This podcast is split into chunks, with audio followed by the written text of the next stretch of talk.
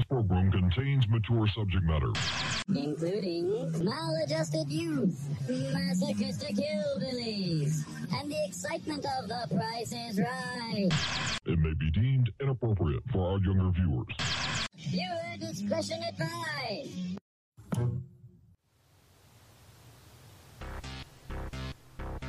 I would like, if I may, to take you on a strange journey.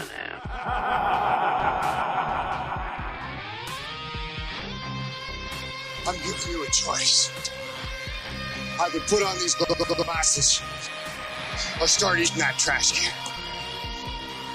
You maniacs! What is a man? When we are successful, and we will be, we have a real chance at this new world order.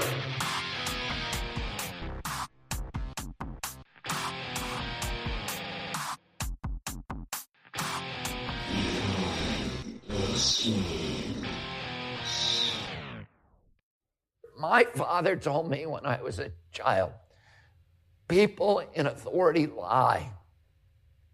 And we all, if we are going to continue to live in a democracy, we need to understand that people in authority lie. People in authority will abuse every power that we relinquish to them. And right now, we are giving them the power to micromanage every bit of our lives 24 hours a day. They're going to know where we are. They're going to know the money that we spend. They're going to have access to our children. They're going to have the right to f- compel unwanted medical interventions on us. We, you know, the Nazis did that in the camps in World War II. They tested vaccines on gypsies and Jews. And the world was so horrified after the war, uh, we signed the Nuremberg Charter. And we all pledged when we do that, we would never again impose unwanted medical interventions on human beings without informed consent. And yet, in two years, all of that conviction has suddenly disappeared. And people are walking around in mass where the science has not been explained to them. They are, they are doing what they're told. They are orchestrating, these, these government agencies are orchestrating obedience. It is not democratic. It's not the product of democracy. It's the product of a pharmaceutical driven biosecurity agenda that will enslave the entire human race and plunge us into a dystopian nightmare where the apocalyptical forces of ignorance and greed will be running our lives and ruining our children and destroying all the dreams and dignity that we hope to give to our children. Dark days indeed for the darkest day of the year. Happy solstice, everybody. Welcome back to Behind the Schemes. This is episode 25, December 21st. Uh, we got Malachi and Booberry here tonight. Monty couldn't make Hello. it. Um, I don't see what the big deal is, you know, from that clip. What's the big deal? Guy's probably just a racist. uh, today is going to be a super monumental episode. We have a special guest with us here tonight. He is someone that I have known for about half of my lifetime from my days in reenacting. He was uh, first sergeant and field commander for the 2nd North Carolina uh, Regiment for American Revolutionary War reenacting. But more importantly, he was a uh, he is a veteran of the 82nd Airborne Division, the 3rd Ranger Battalion, and the 5th Special Forces Group. Um, author of the Nothing But Blood and Slaughter series about the North Carolina or this about the campaigns of the uh, Americans during the Revolutionary War, and the book Triple Canopy, which I have sitting on my desk here. Uh, you can go and find more of his work on YouTube. He co hosts a show called F Bomb History. Everybody, please give a big behind the schemes welcome to Patrick O'Kelly. Howdy. I hope Hello. Wow. All right. Thank you so much for Oh, coming on and spending some time with us tonight. Mm, that wasn't supposed to be laughter. It was supposed to be. there you go. Well, I, since we got you here finally, Pat, I feel like we should just jump straight into it. Uh, we we affectionately refer to 2020 as the year that won't stop giving. Um, what's like, uh, like chlamydia? it burns. No shit. Um, is there a particular point in time or history that you feel could best correlate to some of the shit that we have gone through this year in the states? Oh, well, you got uh, this year is a pretend year. And it's real tough to compare this to anything in history. And you got to figure out at what point in time were people willingly wanting to be uh, lied to, and and and they believe every bit of it. And I I, I honestly I can't think of a time in history where there was there was like little bits, nothing on a national level like this. For example, you know the the the famous story of the War of the Worlds, the the radio show where a handful of people kind of freaked out, even though that really wasn't true. It was very few people, but still, it's you, you had very small periods of time where people were fooled and believed it, but nothing on the level of this where you have this deadly, horrible pandemic that won't kill you 99.7% of the time. And but people run around like it's the black plague and they want it to be the black plague. So you got half the country wanting it to be the black plague and if you don't believe it's the black plague then you obviously there's something wrong. You don't believe in science. You're but right. actual science says it's not the black plague We uh, so I, I i can't think of a time in history where something like this has ever happened i, I uh, part of my bona fides there was I did 20 years in the military, and then I did 20 years as a teacher. I taught junior ROTC in a high school, and I would tell my students that right now they are living in extremely historical times because you have so many things, and this was before 2020. But for example, we're in the longest war we've ever been in, the Forever War, the one in Afghanistan. We, you know, the the, the terrorist attack. You, the, I mean, just the, all these unprecedented things and I said, if you know, right now, you probably imagine what would it be like to live in the Civil War? What would it be like to live in the Revolutionary War? I guarantee you, 200 years from now, people are going to be wondering, what the hell was it like to live in 2020 or 9/11? So you are living in historical times. There, there is no precedent for what you see on a national level, except, and I hate to go there because it's it's like the the, the argument ender. It's you could see how you know the communists rose or the Nazis rose to power, where they fooled an entire nation and they believed it, and uh, so yeah, we got. I'm not gonna say the entire nation is fooled; it's split 50-50. and I honestly don't think the other half is fooled. They just they are so angry and hate that they want to be right and when they're not right, it makes them more pissed off. They want the bodies to be stacking up. They want to have these mass graves in Central Park. They want to have the refrigerator trucks to the brim with dead bodies, but they're not there. And so it kind of pisses them off that they don't have this death scenario. Yeah, we uh we've often compared the new religion of scientism to a death cult. I mean, between uh, major science releases and uh, the legacy media, I mean, they they worship these numbers. You know. It, oh, oh, I'll give you one that is historical. There you go, because you just said the science of the religion. Go back to the French Revolution, and you had the oh man, what was it called? The, the Church of Reason, where all of a sudden the old church is out, religion is gone, and all that really matters is reason and science. But it was a science they made up on the spot. And if you didn't believe it, they killed you. And that was happening during the French Revolution. God. Bad news is usually whenever you have somebody like that, what finally puts a country back into order is usually the rise of an evil dictator like Napoleon or something like that. Um, so who knows what's in our future? I don't think Biden will be an evil dictator because he doesn't even know which end his depends are on. I'm not too thrilled about the vice president though. Well, it's, you know, it's right. It's uh, it is something like like you're saying. You know, I think that uh, um, Kamala Harris is the puppet. You know, Obama's the puppet master, just like he said in that uh, in a clip recently. Like, oh, sometimes I wish I had, you know, somebody to just speak for me, and I could hang out in the basement with my pajamas Yeah. and just Yeah, I, I So think, you- you- I, I you think gotta- it's clear he's still leading the party, and he's, he's head of all of this stuff.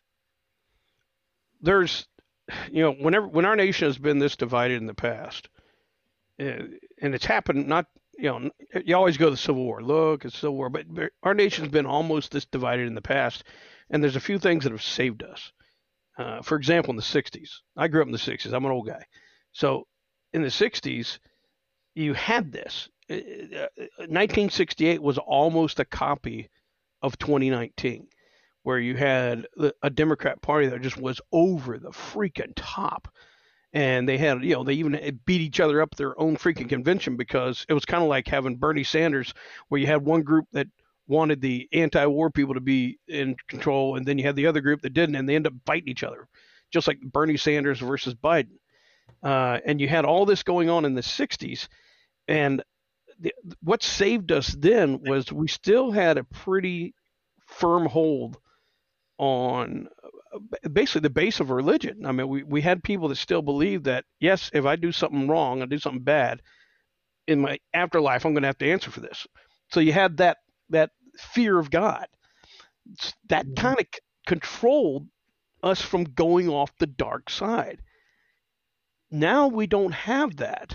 And so because of that, eh, this country is divided now and it, you know, it'll just take a very very small spark to turn this country into a civil war.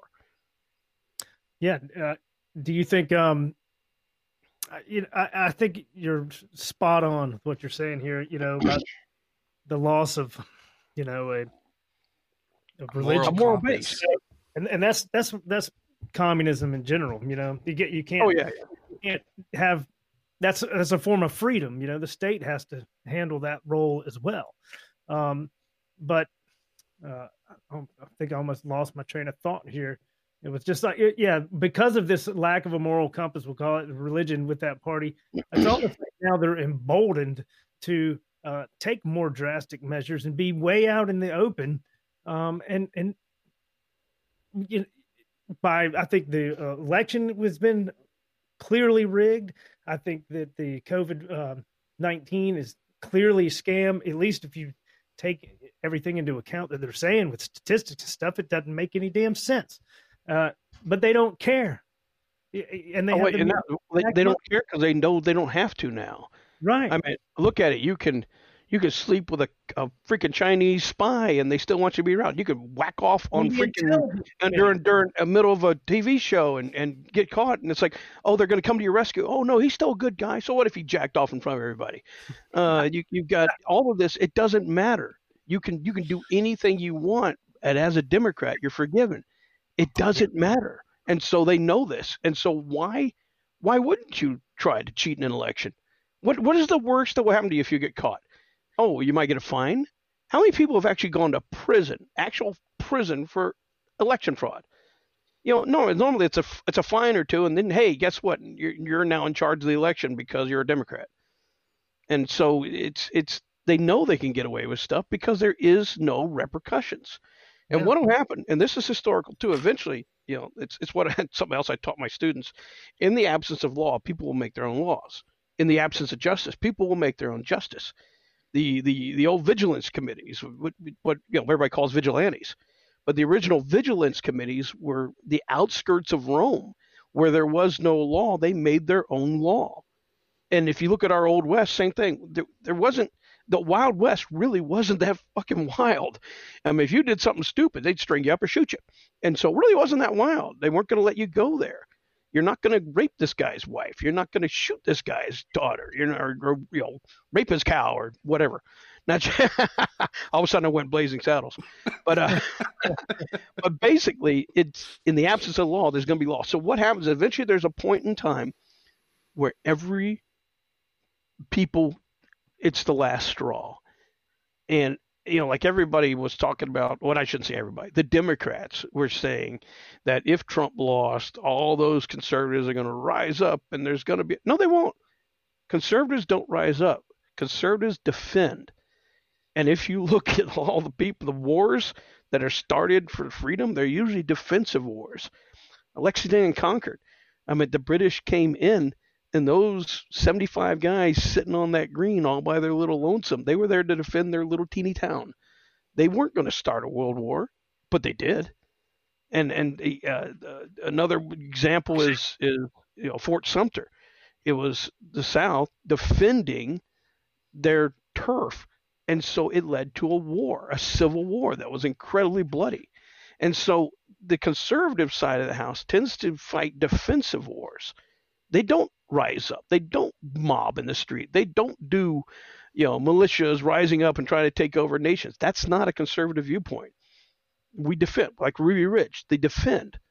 Uh, Waco, I, you know, I, I, I don't really give a shit about David Koresh, but you can be a religious nutcase in America because it's your right to be a fruity religious nutcase.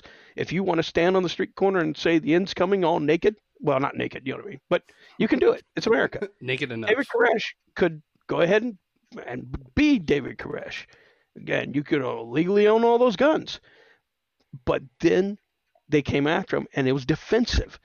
And so conservatives are the most deadly is when they're defensive because you're coming at them on their ground. In other words, they've picked their turf. Uh, modern versions of this, where the defensive thing is uh, just what about three years ago or so. Uh, all those ranchers out west that banded together and Fun. would not let the federal government take. Uh, I can't remember the guy's name, but basically they banded and stopped the federal government from taking this guy or going on his land. That was success. It worked, Yeah. and so it was defensive. But they did get him in jail for a while. I think he's out now, though. They, they- Well, the one guy they killed. Um, right, they they did. I don't think he was a family member. Maybe he was. Well, the, Uh, the the old guy, they they shot him down the snow. But what I'm what I'm getting at is though the original intent of them trying to go on that land and take, they wouldn't let them do it. And yeah, they did later on because the movement had petered out. But initially, that movement stopped them. Now that movement stopped them, and the federal government did learn from Waco. They did learn from Ruby Ridge. Hey, don't go after the, the guys with the guns because they probably outshoot you and kill a lot of you when they're doing it. So now they don't do that. They back off, and that's what they do with the ranchers. They backed off. It was a successful insurrection. They they got the federal government to back off. And it was And, uh, justified. They were justified in what they did. And I, if I'm not mistaken, they it's still their land. I, I now Yeah. I don't know. I need to look into that though before I just uh, assume. Yeah, yeah. I, I, I'd have to look at the case, but I just know in that one situation that insurrection worked. The the, Mhm. the government did back down. That's rare. Good God. Oh, it is rare, and it, if the if it hadn't, what would have happened? Would that have been the start of the war? You know, something. That's when they. If you look at history, wars start over the some of the smallest infractions, little things that start out. Uh, Look at look at Washington. Washington just had a chip on his shoulder because a French guy blew him off and treated him like a little boy. So he ambushed a French patrol walking through the woods and it led to the Seven Years' War. It led to a world war. So this one little dinky ambush in the woods led to a world war, which in turn led to the Revolutionary War, which in turn led to the United States being created. All because Washington just really didn't like having a French guy treat him like a small child. USA. Little things. Yeah. Now, um, have either of y'all seen the? There was a Daily Beast article that came out, and Daily Beast is definitely a more left-leaning um, publication, and I, I know this because there was a bunch of communists on my social sesame uh, feeds, kind of getting in an uproar, saying, "Oh, look, the conservatives have finally done it. They, they they're they're finally uh, storming buildings," but um, there was a crowd of uh, heavily armed far right mob or a heavily armed far far right mob flood flooded excuse me the Oregon Capitol uh, t- uh, today. Uh, so a bunch of them showed up with uh, rifles and handguns and I flags. didn't. s- Now I watched a little bit of that live, and I did not see heavily armed people. I saw uh, old, women, men, and women of all ages and races, and um, I didn't see. That doesn't mean they didn't show up later, but I was watching a live feed. Oh, Oh, yeah. well, remember, remember, to a liberal, if you have a shotgun and a rifle, you have an arsenal. and oh my God, if you have 200 rounds, you you you just you you have a freaking ungodly amount of ammunition. Meanwhile, 200 rounds for me, that's no, that's what I use the zero rifle. Uh, Not really, I'm a little bit better than that, but you know what I mean. That's that's that's, that's about 10 minutes on the day. And hell, shit, man, I've got a freaking crank fire M1919 machine gun out here, and I burned up 200 rounds in a matter of seconds. Awesome. I just, I, you know, I look at this article and the uh, the reactions from the guys that showed up to Capitol Hill and uh, where was it, Michigan, for the anti-lockdown protests, and it's Yeah. always the same response. It's like, look at all these extremists, these far right, you know, KKK, these neo Nazis, the, with just all sorts of hugely demonizing uh, slander. I guess I, I don't know if there's a better way to phrase it or not. Um, no, that's the point. Is is uh, it's it's a very socialist mindset. You you demonize your enemy. You make them look like crazies, and uh, and if you can't beat them, and they're actually making sense and they're scoring points, then you really make everybody look like they're crazy. I mean, look at Solzhenitsyn. Solzhenitsyn, uh, Russia, he was too popular. He was too. They couldn't kill him. I mean, amazingly enough, the USSR could not kill a person because if they did, it would be bad. So what they do? They told everybody, "Oh, he's actually insane. He's just a crazy guy, and we're going to send him out to a nice hospital out in Siberia." And because you know, he's saying that there's things called gulags, and there there is no such thing as a gulag. It doesn't exist. He's just making that up. He's a crazy person. And so that's another tactic of the socialists is to make you look like you're nuts. And if they can't beat you, make you look like I'm nuts. And that that's that's man, that that's as far as I mean, look at uh oh shit, who's the who's the dude in the fifties, the anti communist guy? Uh it's almost like a bad name. Yeah, McCarthy. McCarthy. Everything McCarthy said was true. I, I mean, know. it, it was all true. There was nothing that he said that wasn't true.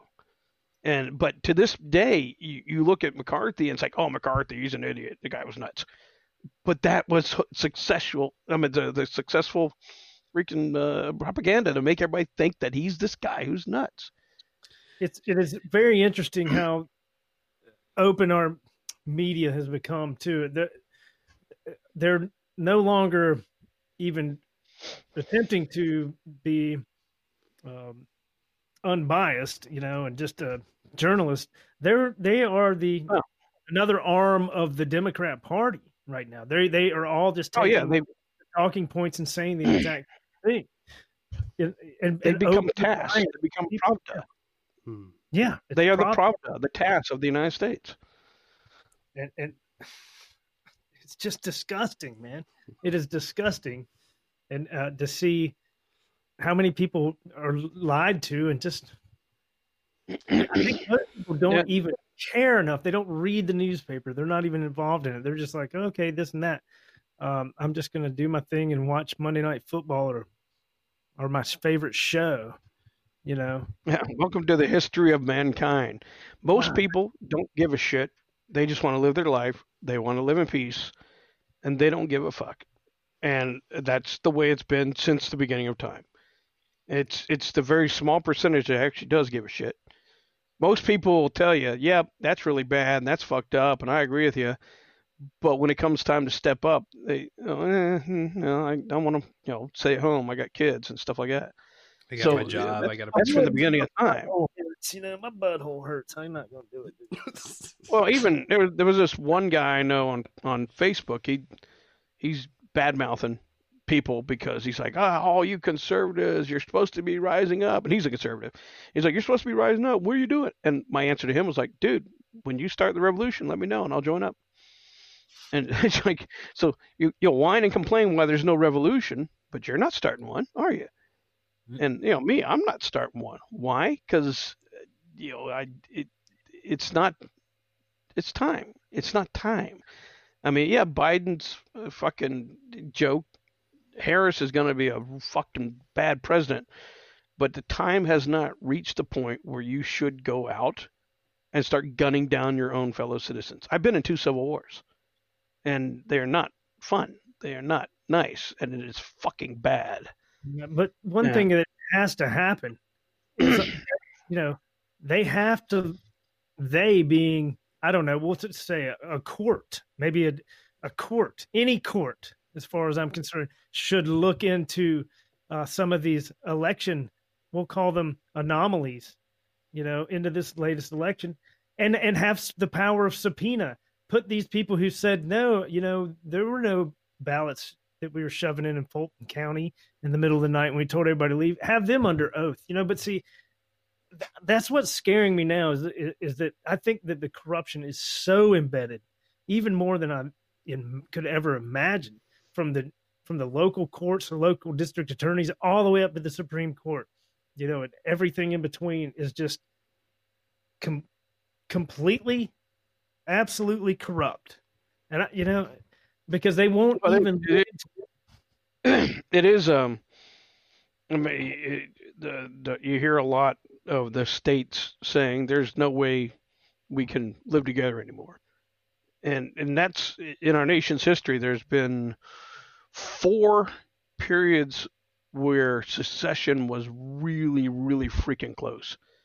The two that came the closest, well, one did happen was the South leaving the North, but the, the other one was uh, during the War of 1812 the, the northern states did not like the war. They called it Mr. Madison's War, and uh, and they, they they wanted to leave and actually become part of England because mainly it was all economics because their wood built the Royal Navy, and with no Royal Navy, everybody was out of a job, and so they they like well, fuck that, let's leave here and just join Britain back. And the Hartford Convention almost succeeded. They were going to leave the Union and join Canada and become part of the British Empire. So there's been periods in our nation's history where we came really close where we cannot get along. Uh, we- We just will not get along. And so the idea of breaking apart seems like the thing to do. Right now, we're living in that time.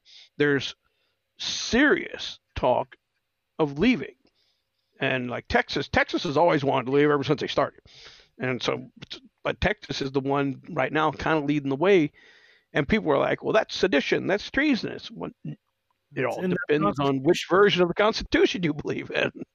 Yeah, exactly Well, uh, so I, I think Democrats only believe in the part that would suit their narrative that specific day, you know, and uh, and they get shit all over it every other day. Yeah, but there's like you said, there's you know, a court should step up, but they're corrupt. You know, politicians should step up, but they're corrupt. So, uh, what will solve this? There's like there's three three major avenues. One is a civil war, one is succession, and one is just going through a really dark fucking period, and maybe somebody will rise up again. I'm talking about uh, politically, not not Right, right. militarily. Yeah. Yeah, well- but they're not going to allow. Uh, uh, sorry, Adrian, I keep cutting you off, but uh, you know, if they don't allow f- free and fair elections, then but you know, we're definitely going to go through a very long, uh, probably a hundred years or so of kind of a Soviet Bolshevik era. You know, But at, part of the making the elections fraud is making sure people don't even think that the vote counts and it doesn't matter. And so they've succeeded at that. I th- I think they they're going to lose those two seats in the Senate in Georgia because nobody want nobody's going to show up and vote because why? Your vote doesn't matter. they're going to rig it people- anyway. You know, it's like fuck it. Why should I vote? Hmm. I so I guess one of my questions is the we live in a uh, in a republic, right? It's not actually a democracy, despite whatever you hear from any major mainstream legacy news outlet. Um, how how likely are the chances of any of us? I'm I'm a little younger than y'all, um, and I think we have a couple listeners that are younger still than me, but uh, uh, what's the chances of actually seeing a succession in our lifetimes? Like, are we? Oh, history's a bitch. History history's a fucking raging bitch who's going through menopause and smoking crack. and you don't ever want to fuck with history. And the minute you say this ain't gonna happen, history will fucking smack you stupid and I got you now. uh, I'll give you a classic example. I I, re- I retired out of the army before 9/11. Uh, one year before 9/11. And at that time, the reason I retired was because, man, there ain't nothing happening. Uh, uh, the Soviet Union fell everything's pretty peaceful. Ain't much going on. Hey, I'm going to do this new avenue of teaching high school. Well, a year later, we are now in the longest war in our lifetime in, in the history of the United States. No one saw that coming. You know, history just let smackety. You know, yo, you think it's nice and peaceful here? Fuck, fuck you. You know, so it just smacked them around. So the minute you say that ain't going to happen, or there's no way it's going to bounce, or you know, this this probably won't ever happen, it usually does. Hmm. Another great example. I skied in Sarajevo uh, in the 19. When the hell did I ski there? I skied in Sarajevo in 1986, and I they had the Olympics, the Winter Olympics there, right right around that time frame. In Sarajevo, man, this beautiful place and all these hot young ski bunnies going around. Man, look at that! This is awesome place. Two years later, it is the modern genocide. Nobody saw that coming. Nobody at all. You know, nobody nobody could predict that. So the minute you think something's not going to happen, it is. So your question was, what is the likelihood of succession? Is it possible? Anything is possible. Hmm.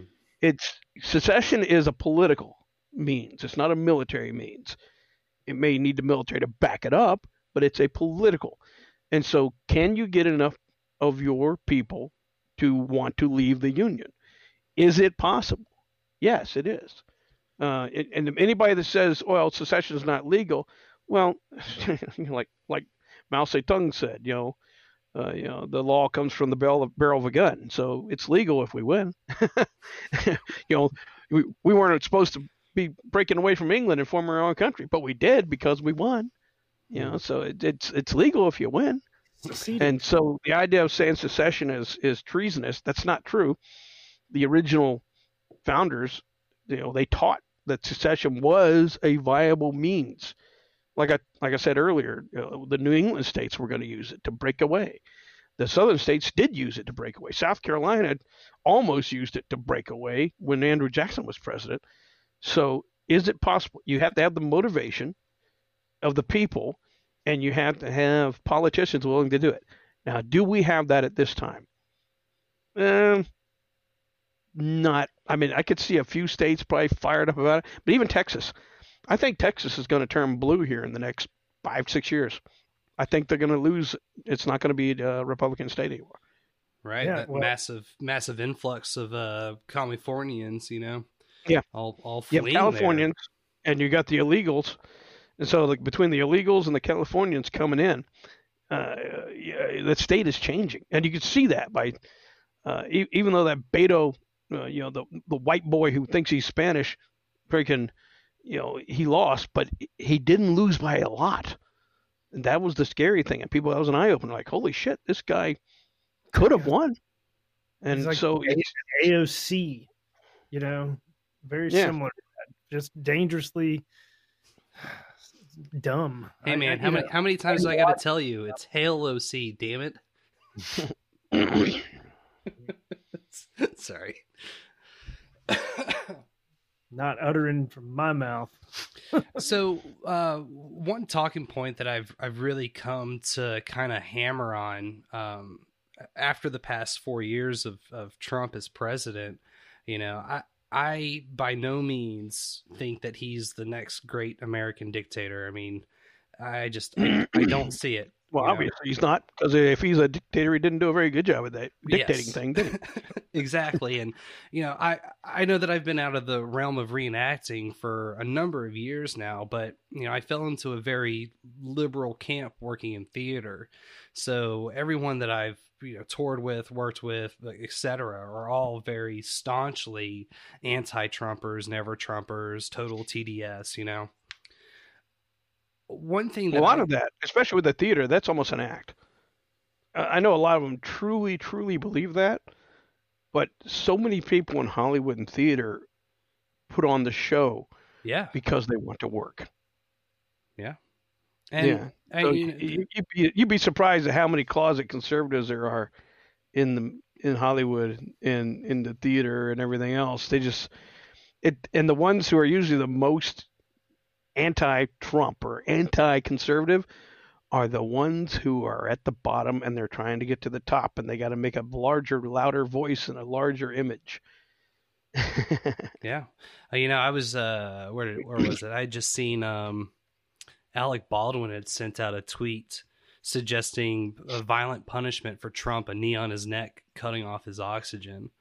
You know, uh, Michael Shannon was saying that uh, it was time for Trump supporters to die. Like, uh, there's a very hateful, vitriolic rhetoric that, you know, they they just spout at each other, and then it trickles down into the the fans that worship the the very fucking ground that yeah, some of these, uh, some of them are just straight up morons. Like Robert De Niro, I, I, I think that guy's a fucking loser, realistically. Well, you get people they're actors, and I've I've done a lot of work with actors.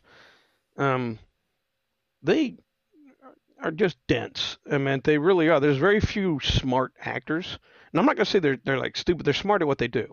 They're very smart at what they do. Uh, they're they're great actors. I mean, De Niro you know, he, even though De Niro is a piece of shit, you can't say he's not a great actor. He's a great actor. He's really good at what he does. Uh, but they actors go through life pretending to be somebody else, and then at a certain point, especially the successful ones, at certain points they realize I've made it now, and so I don't have to worry about anything else. And you're surrounded by yes men who talk about how great you are, and so pretty soon you actually start believing this bullshit. Hmm. Um, I, I worked with a, a Hollywood starlet who was considered like the hot chick. She was like the ultimate hot chick.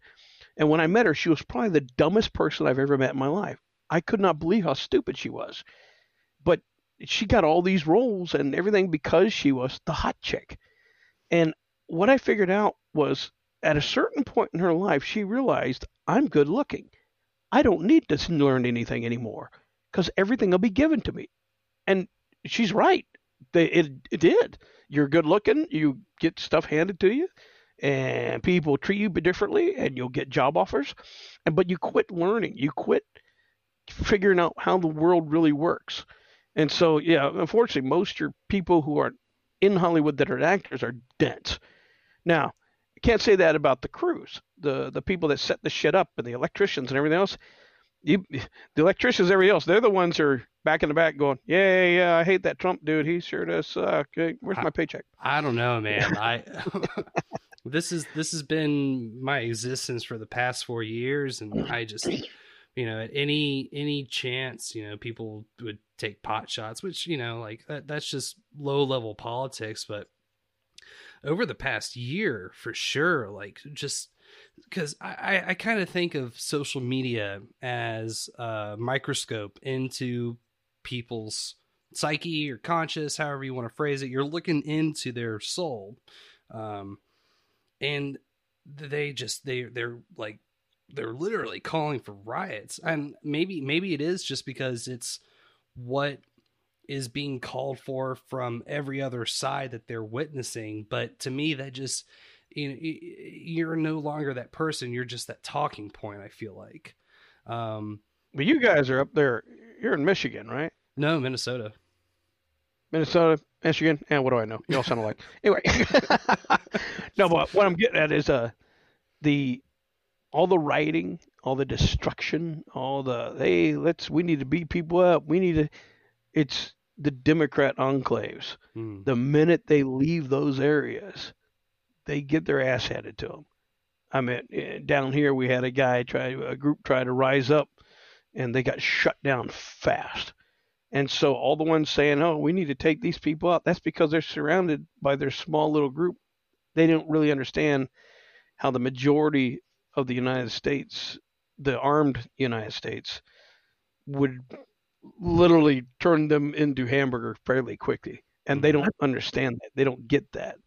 And uh, you know, you, you have these comedy militias. What, what was it? The uh, what, what was that black militia? It's called uh, uh shit. Uh, not uh, uh, they got a name like I don't give a fuck militia or not messing around militia or something like that. Not you know what I'm talking around. about? Yeah, yeah, not fucking around militia. And these guys, you know, it got an AD, accidental discharge, but AD and end up wounding three of their own people. Uh, another time they end up shooting some guy in the foot. I mean, it's just it's just a comedy show. Yeah, that was and in, so uh, these Missouri guys have no concept of how to be really deadly. And the people who do know how to be really deadly like I said, they're not going to rise up and do a militia. They're just going to sit back and wait and wait, bide your time. If you come to me, then I'll deal with you. but yeah, they really they probably do not want. They, they, they don't understand that if you, you be careful what you wish for. You know, you don't want to have people rise up because there's a very dangerous world out here that's got all the guns and all the ammunition. Yeah, it's deadly, dangerous. I think that um, one of the things in the entertainment industry, uh, you know, with the the overwhelming liberal umbrella that it that it is, is because uh, you know, a lot of these people aren't um, aren't interested enough in um, politics to really delve in and, and and study the issues, but they, you know, they are they want to be accepted. Maybe they always voted Democrat for whatever reason, and it's really easy to just, um, you know, fuck Trump, whatever, and be in that, you know, that mindset that everybody else is. It's very safe to do that. You know, once you step out of that box, you know, you you uh, you're a Nazi and a racist, you know, and nobody wants to be a Nazi and a racist. Yeah. Yeah. Yeah, but it, it they've reached a point where those those words don't even mean anything anymore. Exactly. I mean, you call somebody a racist now, it's like, yeah, ooh, I'm a racist. Uh, uh, the younger generation, it really doesn't mean anything because uh, uh, good example is, you know, look look at all the the shows that are funny as shit. I mean, like Family Guy or something like that. And uh, you know, a younger generation don't give a shit. It's like, ooh, I'm racist. They don't care, and uh, and, and so that it has no power. It has no power over them. Right. And so even now, Nazi, if you call everybody a Nazi, it has no power. It doesn't mean anything. And so that they, they will call everybody that, but it doesn't mean shit. You know. I just I I, I think I, I think you're absolutely right, but I also I just I get a little worried about that because if if everything in in, in the eyes is racist or a Nazi, you'll never be able to see actual occurrences of it. You know, you would never be able to have a, a coherent conversation to be like, hey, you know, maybe these lockdown orders are, you know, kind of some really bad shit. You know, this is this is like I wouldn't say full blown Nazism, but you know, these guys don't they shouldn't be able to do this sort of shit.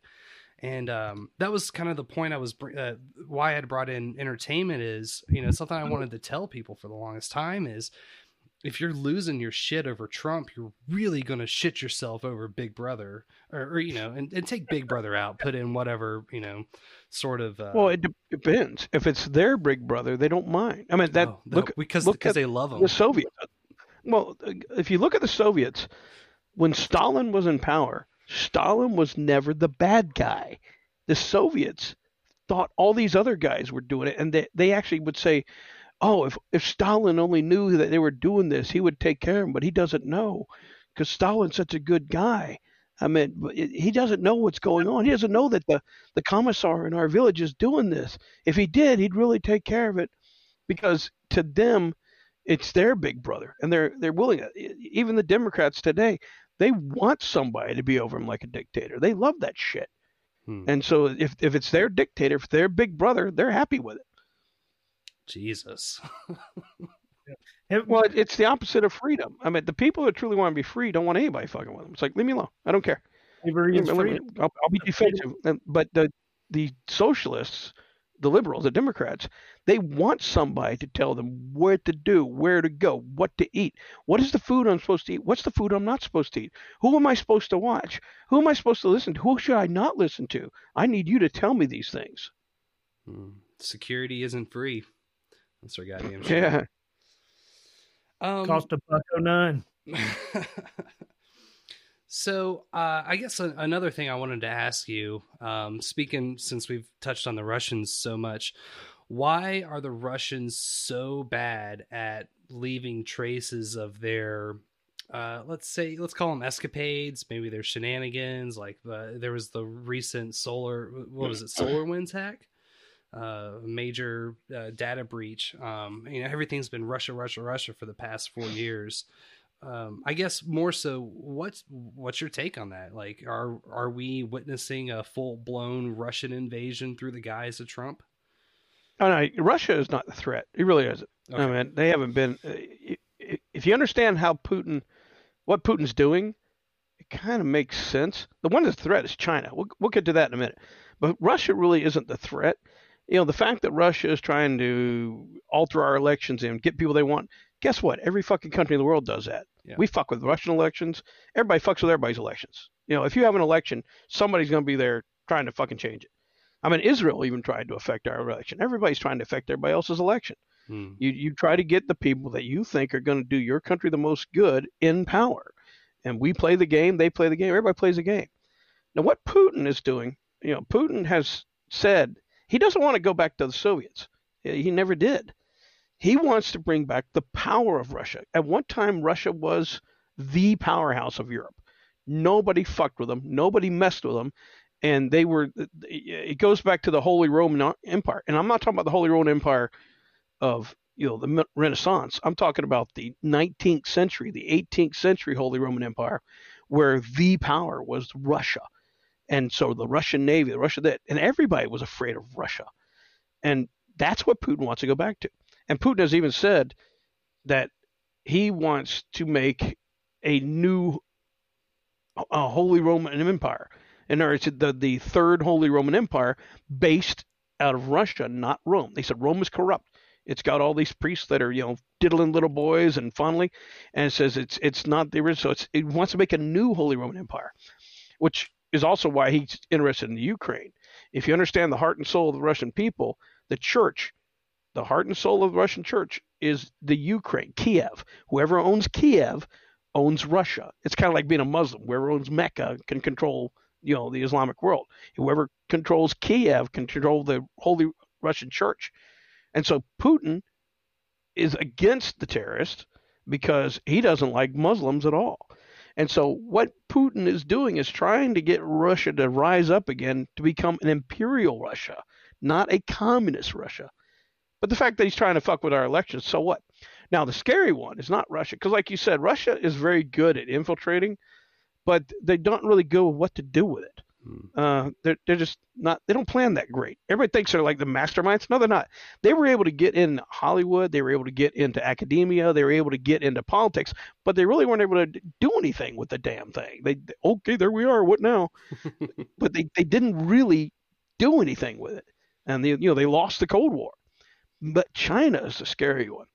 China it infiltrates and they get in there and you never fucking know it. And they will fuck with you and do shit and they will and then if you find out about it they have this massive disinformation campaign. Uh, you personally i think the coronavirus was released to kill the hong kong protests. Nobody ever talks about the hong kong protests. Remember that thing was booming? Yeah. and uh, it was it was rising up We do one and I behind guarantee you, all those Hong Kong guys are in a shallow grave right now. They're dead. They're gone. They and they're they're labeled as coronavirus victims. Yeah, I, I man, I it's I find it fascinating the zero coverage and, and z- you know the apathetic nature of, the, of of what's going on in Hong Kong right now. You're watching people literally being loaded onto buses and trains and shipped away, and you know, just like you said, they're dead now.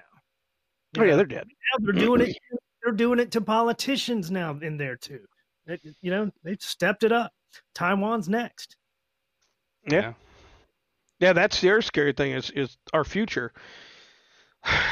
It- the closest thing to a nuclear war will be eh, that to a nuclear war happening is if China goes to Taiwan, and they've been wanting to take Taiwan since they lost Taiwan, and they- they want to get it back. It would- It's just like a, a thorn in their side. It doesn't really serve any real purpose. I mean, it doesn't have like a great lot of minerals or anything. It's just the fact that it was China, and it's not, and they want it back, and so they want it and now. we have a treaty that. It, it- we will defend Taiwan. Now, Yeah. we will defend Taiwan up to the point of nuclear war. But here's the deal with Biden as president, will we defend Taiwan? That's exactly what I was going to ask you. What is it with Biden and everything they've gone on him? Why would they not do anything they wanted to do anytime they wanted to? Well, they, they, they probably will. Uh, They, this across the Pacific Rim, all of these nations are fucking terrified that Trump lost. I mean, Australia was 100% behind Trump. I mean, they they love that guy. Uh, Thailand, uh, uh, uh, Japan, all these places, they were strong pro-Trump people because they knew that if Trump lost, China would have this huge hegemony and nobody would stop them, nobody at all. And so nobody would have the balls to step up and say, "Don't do that," like Trump was doing.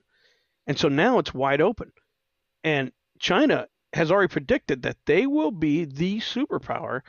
I think they they're they're in, uh, one of their guys uh, ministers said uh, 2027 they will be the dominant nation on earth, where the Chinese uh, money will replace the American dollar, and how uh, you know they they will be the one influencing the world.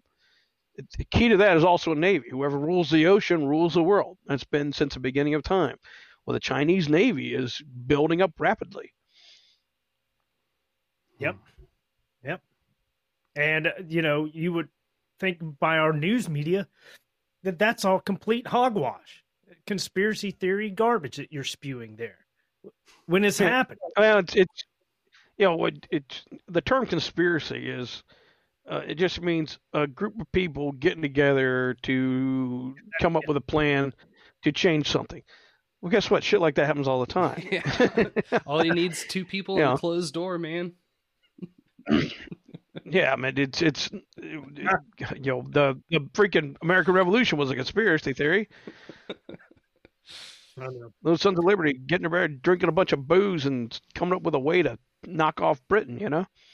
Well, I I think the reason why uh, Mi- uh, Mike refers to it in, in in that specific capacity is we've read article a couple of articles now that uh, shows like this shows like if you want to get a little more mainstream, Joe Rogan, you know, it's it's it's all just dangerous alt right quote unquote unhinged conspiracy theories, but you know this is this is shit that's I, it, it's bound to happen. Like I unless something changes before the end of January next year, like this is this is going to be some really real world shit. Yeah, in, in relation it- to Interesting thing is a lot of the shows you you talk like you talked about Daily Wire, Joe Rogan. I don't listen to them. I don't read them. No, we I Don't- just I. I find them for like you know source stuff, but um, Oh no, it's not that I don't. I just I don't. I, I hardly go and track down anything. I do my own research. So in other words, I don't really do a lot of different sites and read what they wrote. hmm. I look at the data and I come up with my own stuff. You know, I, I you know, the other fella there. I, I don't think you guys are using real names. Me, I don't give a shit. I told him I'm bulletproof. What are you gonna do to me?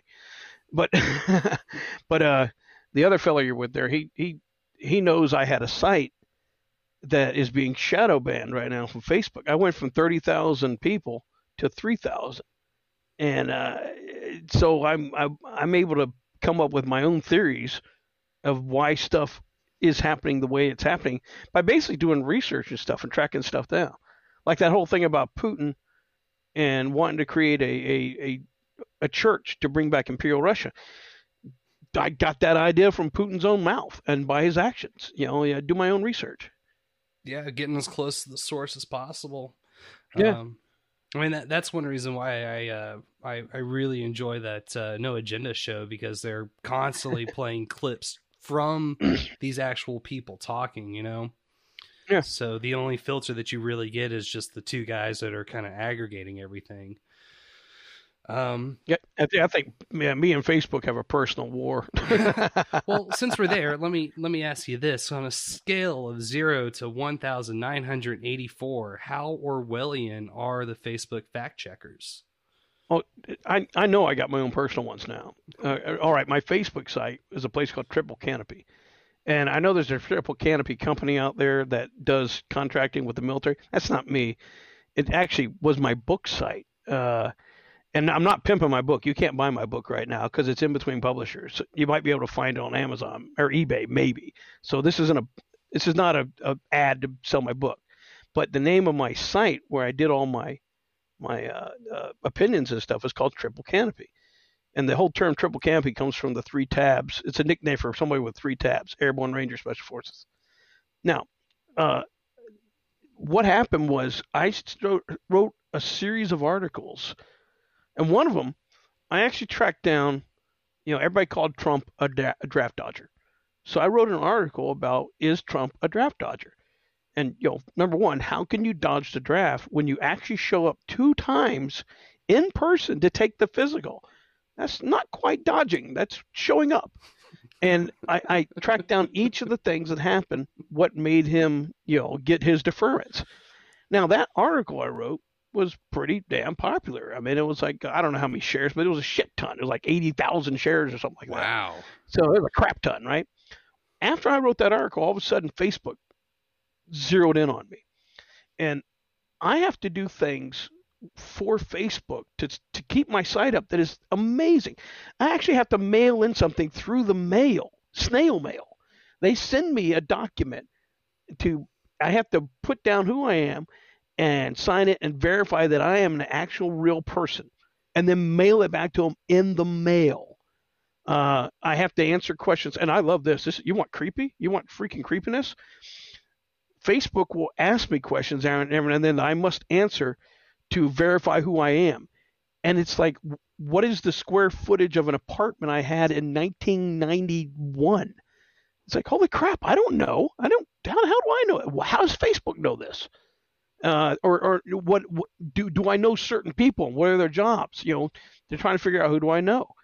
And so I have to answer these questions. I got screenshots of all this shit too. I put it up on Triple Canopy every now and then. So it's not like I'm making stuff up. This is stuff coming from Facebook. And so they keep trying to shut me down. And then the shadow ban was an amazing one. I went from because if you have a, a site like a business site, you can actually see how many people interact. And so at one point at the beginning of November, no, the beginning of October, I had 30,000 people interacting, you know, commenting, sharing, everything else. And then by the end of October, I had 3,000. And there's a shadow ban me down to just a 10% of what I used to have. And, and, and so, yeah, and I get shut down all the time.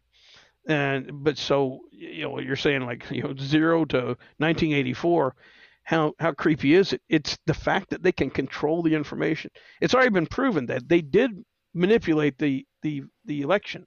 They were able to stop certain things from happening, from being reported on, and burying it. And there have already been Democrats that said if they had known about the Hunter Biden case, they probably wouldn't have voted for Joe Biden. There's other Democrats that said, oh, if they'd actually known about him raping a woman, they probably wouldn't have vote, voted for him. But all of this was not known because the social media is very good at burying everything. And if you if you actually Google who owns social media, there's six people that own all the social media in the world. Uh, I'm talking about the big ones. If you're you're a small one and you're starting out and everybody likes you and you get a little bit of power, the big ones will sell it out will, will buy you and then either get rid of you totally or turn you into what they have. I mean, right now, it's you know, if if freaking Zuckerberg came to me and said, "Hey, I'd give you five million bucks for your Facebook page," fuck yeah, I'll do it because why not? It's five million bucks. I can build a better page now. fuck it, I'll do it. Sure, why not? But yes, yeah, six people own all the major social media in the world six freaking people. And I, I don't care for government regulation. I don't care to have anything regulated, but something like that. Now I want some regulation because it, it's kind of like when AT&T owned every damn phone in America. And because of that, the plastic phone didn't really change at all f- since the 1940s. And so then when they finally got busted up, guess what? Now there's competition and you have things like cell phones and shit. So yes, uh, time to bust them up and, and see what comes out of it. Yeah, one of the problems that, with this too is that you know the way they that they're working together to really control and manipulate information uh, by using their terms of services. And, and and the argument's always been like, well, they're a private company, so you know, go ahead, you can go start your own platform. Well, well, the happened. people that say they're private company don't understand exactly how the shit works. And right. you guys probably already know the whole thing about. Uh, you probably talked on your show. I don't. I don't. I don't. I don't even know the name of your show, man. I'm on. It. I don't even know what it's called. what is your What is your show called? It's behind the schemes. behind the schemes. Okay, there you go. I'll have to look it up and see where I am. Anyway. I'm, I'm not saying that to insult you. No, I'm, i did this because you know uh, the other fella in the room there said, "Hey, I got this show. You want to be on?" It's like, sure, why not? Uh, and you know, I I actually get on a lot of shows and stuff because of the books I write. But anyway, um, you know what? Now I lost my train of thought. Fuck, I'm sitting there tooting my own horn. I have no idea what the hell I just said. So Yeah, I was just running on the thing, you know, where the, they would say, you know, start your own company, and that's what Parler has become. It's a new, new, um, a new go. social media platform for the right. Yeah. But what's going to happen now with the with the Kamala Harris presidency is and a um, and a Senate and a House majority of of the communist um, is they're going to uh, pass hate speech laws. That's coming next. That's going to shut down sites like Parler, you know, so Yeah. they can control the information more. Yeah, I mean, there's there's certain things they they can do if people allow it. I mean, That's just it. eh, It's it's the old uh, the old adage where you know that they, they came for the trade unionist and I wasn't one, so I didn't care. They came for you know the communists and I wasn't one, so I didn't say speak up. So certain people are like, well, you know what? I don't like those guys on that show because they use the F word and stuff. So go ahead and get rid of them. That that'd be cool. Oh, I don't like I don't like that Parler thing because it's probably full of those Nazi racist guys. So go ahead and get rid of that. And so it's it's again that it's selective. they love their their big brother because it gets rid of the shit they want, and you know it's it's they don't understand that eventually it will get you. You know, will come after you. But then it's too late. There's no one Yeah, there. To... there was Well, one. the, the the the one saving grace this nation has, the the above all, and it, it you know, all of a sudden I'm going to sound like some backwoods Michigan militia guy, but the one saving grace this country has is the guns. Mhm. That if if we did not have the threat of armed insurrection, then the Democrats could have taken so much more power and than they have. They, they so they're they're not they're you know they're they're they're they're scared of them. They really are because it is the threat, and so it's the one thing that has saved us many many many times. You know, yeah, the- if, again, I'm if nothing else, I'm a historian. Uh, more than anything else, I'm the historian. Uh, and I always looked my whole life at as history. But if we actually went through this, uh, right around it was the election between Jefferson and Aaron Burr and John Adams. And what happened was uh, the Congress was a party called the Federalist Party. The Federalist Party were a bunch of fucking dicks. They were douchebags, man. They passed stupid fucking laws, pissed everybody off. They're the ones who passed the law that said if you actually spoke out against Congress, you could go to jail. It was called the Anti-Sedition Act. And so they got rid of free speech. They got rid of it. Well, what happened was the the people didn't want these fuckers anymore. Now, uh, uh, John Adams was a Federalist, so he's not going to be president anymore. He's on his way out. Fuck him. So what Congress did was they manipulated the election. They they were able to get a real popular guy, Aaron Burr, to run against Thomas Jefferson, and they they actually fixed it. In other words, they did election fraud. They fixed the election so the electoral college would be a tie. And so all of a sudden the election was going to be a tie. And who decides the tie if the election's a tie? Congress. Well, Congress had mainly Federalists at that time. The election hadn't, you know, they haven't taken over. The, the back then you you didn't switch over until March, not January. So when they did the to verify the election, it's in January but they're not switching over to a new Congress until March. So the Federalists are still in power. And so what they just Federalists decided to do was, all right, since we get to choose who gets to be president, we're going to pick John Adams. We're not going to pick Aaron Burr or Thomas Jefferson. We're going to stick our guy back in there. Now, way down south, way down south in that country where everybody's got guns and ammunition, there was a militia leader by the name of Andrew Jackson. And Andrew Jackson, Tennessee militia, he went, fuck that noise. Fuck them motherfuckers. And he said, let's go get them. And so uh, 10,000 heavily armed rednecks started marching out of Tennessee heading to the North Carolina border. When they got to the North Carolina border, another 12,000 heavily armed rednecks said, dude, I'm with you. And Virginia said, when you get through here, we're going to join you too. So it was going to be about 40,000 heavily armed rednecks marching on Washington, D.C. All the politicians up there realized, holy shit, there's 40,000 heavily armed rednecks about to march on Washington, D.C. Eek! and they said, you know what? We're going to change our mind and we're going to vote for that Thomas Jefferson dude. Cool, huh? So, in our nation's history, the Second Amendment actually worked at a national level mainly because a Congress was trying to manipulate an election using election fraud. So it has happened in our life in, in our nation's history. And that's that's right out the gate. I mean that that's right towards the founding. Uh, Oh yeah, well the the Twelfth Amendment, you know, we're like figure you, had the first ten right off the bat, but Twelfth Amendment was written because of that, and the Twelfth Amendment is the one that said, "All right, dudes, you stupid fucks, if you have a tie, you have to pick somebody who was running. You can't pick the dude who's going to lose. it has to be between the two, the tie between the two guys who are going in tie, not somebody else." And so that's basically in a nutshell the Twelfth Amendment. wow.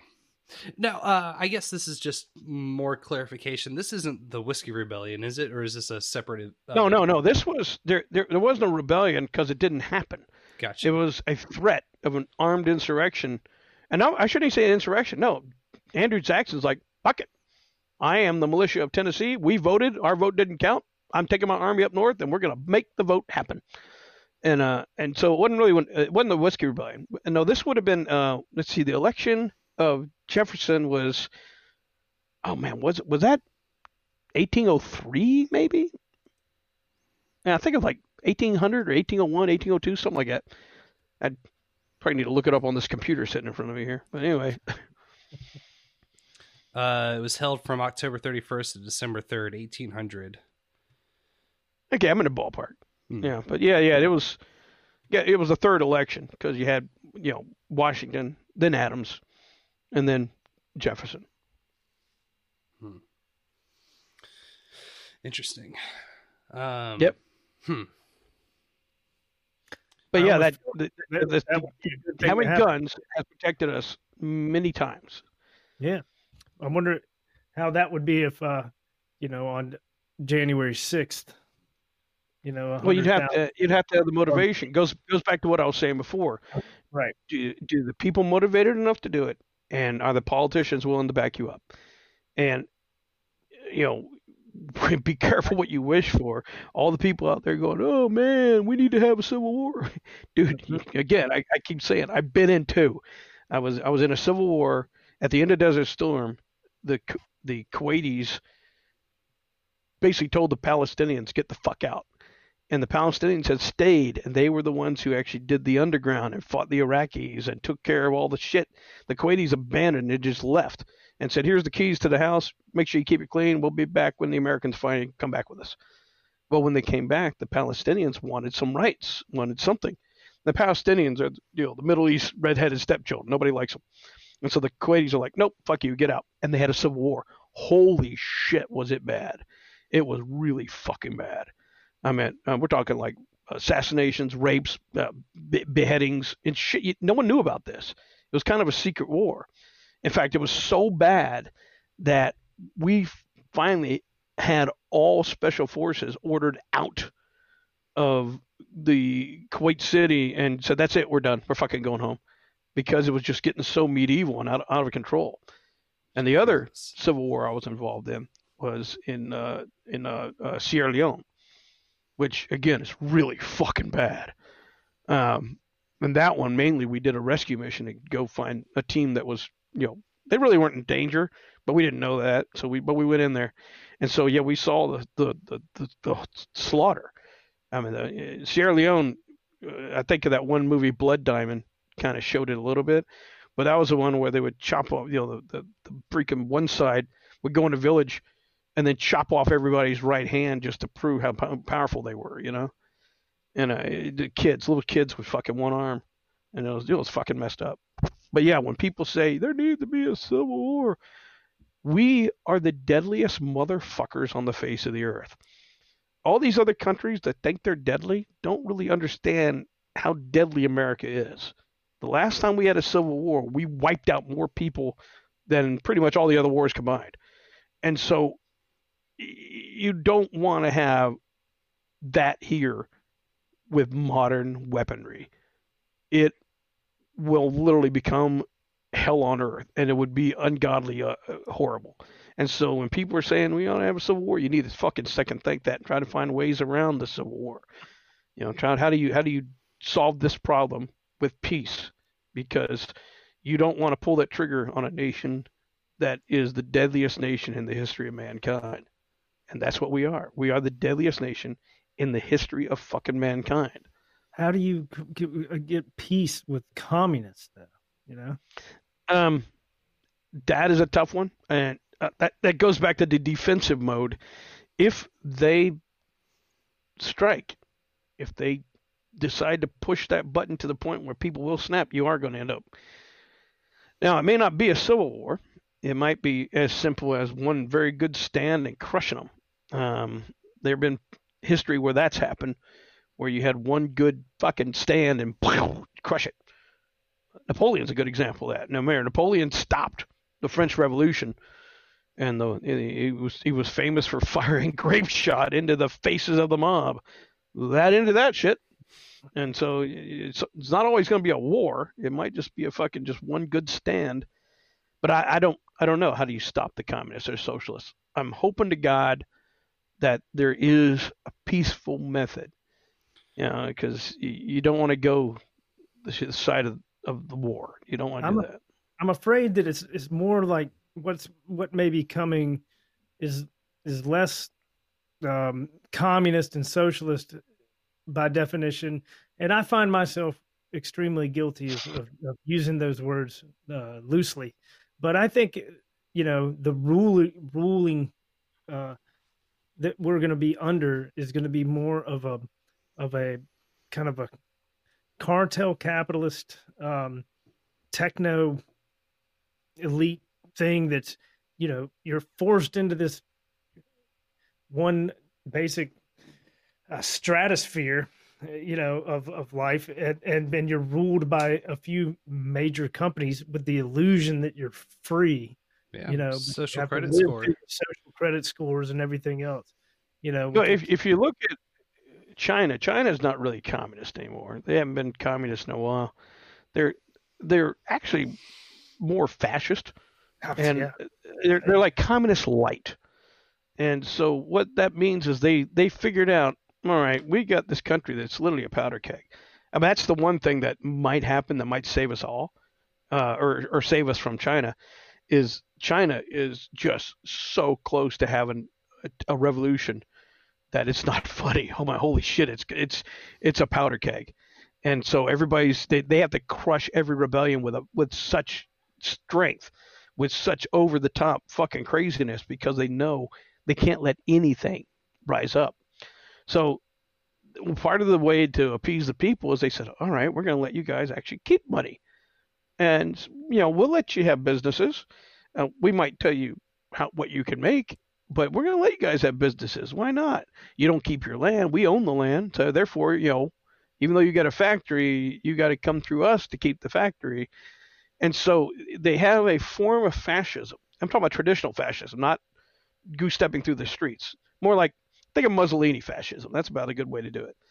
Um, and so that might be where America goes next, is a kind of a fascist America where you have you know the the government telling you you know what you can do or where, but not to the extreme of communism you know you will still think you know people will think you have rights and freedoms i mean the germans thought they had rights and freedoms during nazi germany the you know, italians thought they had rights and freedom the spanish the spanish when uh, francisco franco was around they, they thought they had a great life and so they didn't realize what they were missing uh, and, and so the part of getting rid of America is making sure the next, the younger generation doesn't really understand what it used to be like, right and don't let them know their history. Taking out all these statues and shit is helping that.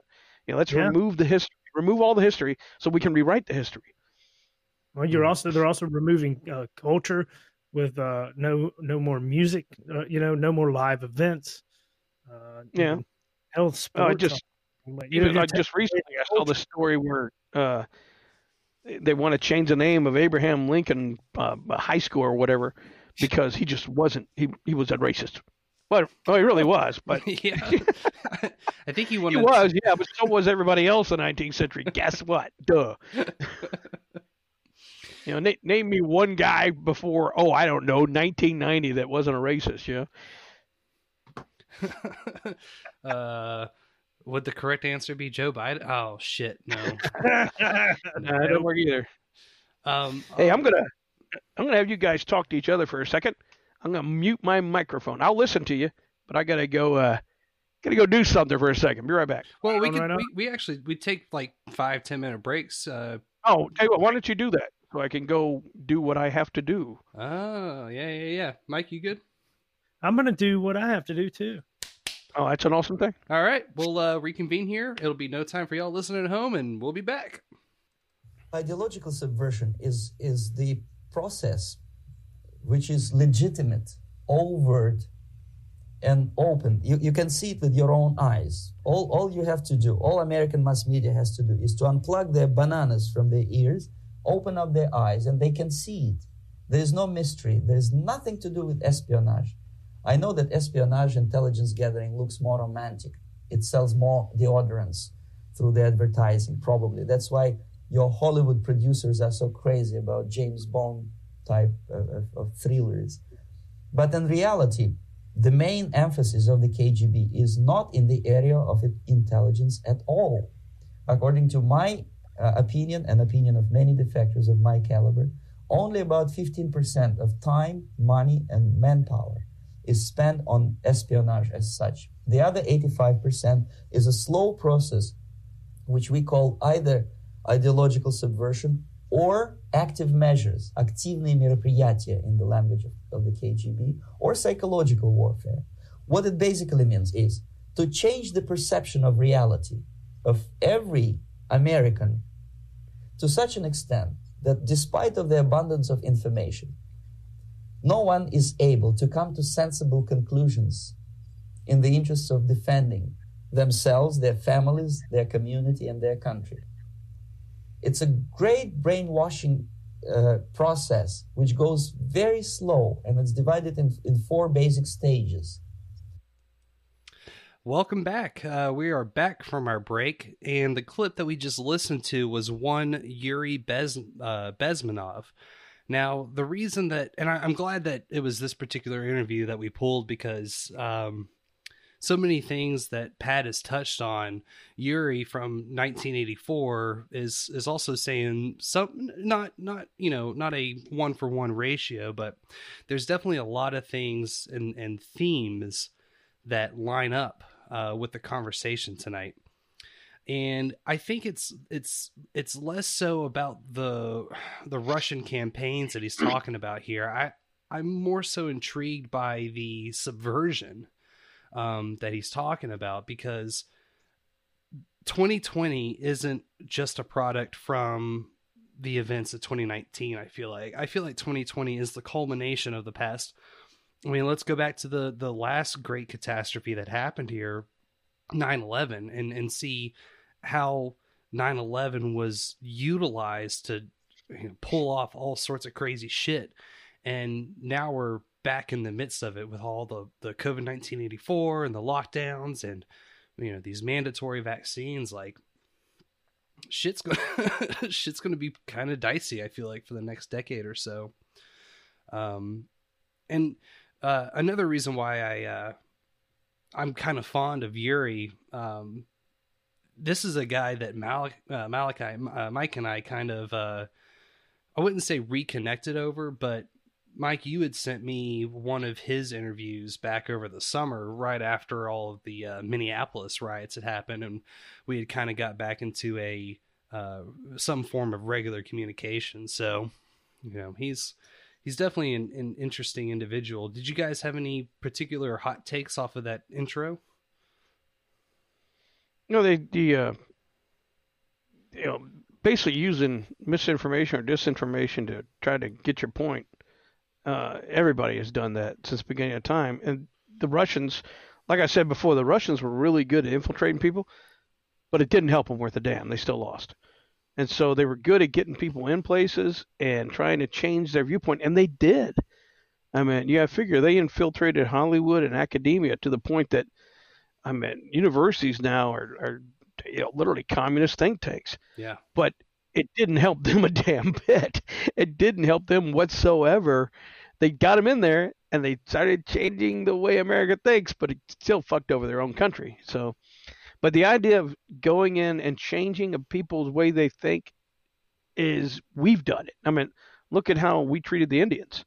I mean, we're going to take all you Indian guys. You can't speak your own language. We're going to stick you in a school, treat you like white people. You don't look like Indians anymore, and it's for your own good. And so we even did that. And so everybody has done it. The, the ability to manipulate and change an enemy and turn them into your people is a story as old as time. Hmm. It's a really it's a really interesting take, and um, I, I definitely have thought about you know maybe maybe the past four years of what we've been seeing here in the states is some sort of like uh, karmic retribution. Maybe I, I don't know if that's a over the top descriptor or not, but you know it definitely feels like we've been doing this long enough to other countries, other nations, other peoples that you know it may it it was bound to blow back in our face at some point. Well, it, um, it, we really haven't been that terrible. I mean, yeah, there are times where everybody has had a fucked up time, and we we did some bad shit in our past. I'm not going to deny that. But overall, the the United States has been a force for good than evil. But I mean, if if you, if you fall into the religious side of the house, it does make you wonder, you know, what what karma is going to fuck you up for doing what you've done. And so on the religious side of the house is uh, you know the idea of just us killing shit tons little teeny babies every year, millions and millions. You know, we are racking it up like a bunch of goddamn Aztecs on top of the sun god pyramid, tossing them in the fire. You know, we we are killing so many little kids. You know, it, it, with abortions, it's not funny. So you know, and you can try to justify it and go, oh well, they're not really children. Well, yeah, you're, no matter what you want to sugarcoat it, you're killing them. Okay. Uh, so is there, uh, you know, is there some karma coming down on us because of that? I, I have a theory about Israel. Um, my own little, I Israel. If you look at the beginnings of Israel, I'm talking like the biblical Israel. Well, they went into Canaan and they went in there and just killed every fucking body. I mean, they wiped them out and just slaughtered the entire town, killed every man, woman, and child because that's what they're supposed to do. And I always wondered in my own little historical mind was what happened to them karma because of what they did, you know, 2,000, 3,000 years before? Is was that karma finally catching up to them and fucking them up? so is karma fucking us up? It, it depends on if you have a religious mindset or not. Do you believe in the you know, if it, what uh, the Bible says, Do you believe a religious mindset, or even not just Bible. Let's say you, you know, the Hindu mindset uh, or something like that. You know, is karma going to get us because we have done some pretty terrible shit, especially with like abortion? That that, that blows my mind. We killed millions, and you know, they're, they're, that's an awful lot of souls floating around pissed off. Yeah, yeah. Especially when uh, you look at how disproportionately they're placed in uh, lower economic uh, communities, minority communities. Um, so yeah, Margaret, hell, that was Sanger. it's not a yeah, yeah, no shit. Margaret Sanger. It was dem- it was the Democrat plan. You know, the Democrats have always been the biggest motherfucking racists ever, and uh, you know they they change their white hoods for black hoods. That's the only difference. When they go into cities now, they still burn down black neighborhoods and and shoot black people and kill black people. I mean, look at uh, what, what was that one sanctuary place in Seattle or Portland? What was it called? Oh, uh, Chaz. Chop, Chop, Chop, Chaz. Yeah. Well, look at the first person that died there, black guy. so the first motherfucker to get killed was black guys. White people killing black people, and uh, and so Democrats have always been horribly racist, and they're the ones who came up with the whole concept, the modern version of abortion, and the whole purpose was eugenics. The brown people are making too many babies and the white people need to be who runs the world. And so we got to slow these brown people down. And how we do that? Well just can't go out and kill them all. That's uh, people frown on that. But if we can convince them to kill their own children and tell them it's their right we, man our, our job is done when hitler when the nazis came to trial at nuremberg and they asked where did you come up with these fucked up ideas with the jews uh, a lot of them answered, "Dude, you guys came up with the idea, eugenics. We just ran with it." Yeah, it was a fairly popular line of thinking in the uh, early 20th century. I mean, even Yeah. fucking uh, Bill Gates' dad is an admitted uh, former eugenicist. Oh yeah. Well, you had Margaret Sanger was on the, the female side of the house, but you had Woodrow Wilson. You figure, you know, the only president we've ever had that was uh, right out in the open KKK member. Uh, you had uh, oh, who the fuck else was there in that mob? That that one fucking poet that all the Yankees like. Um, he was a huge eugenist. Walt Whitman, I think his name was. I think it was Walt Whitman, but uh, it, it was just a really racist motherfucker. Uh, I may I may be getting Walt Whitman wrong, so if I if he's a nice guy, excuse me. But I think he's a racist motherfucker. I can't remember. but Well, yeah, lucky, there was lucky just for you, we don't wipe fact out check on this show. my my when you're young, you tend to not give a shit. And when I was young, it's like, eh, abortion, whatever. I don't care. I'm not a girl, uh, whatever.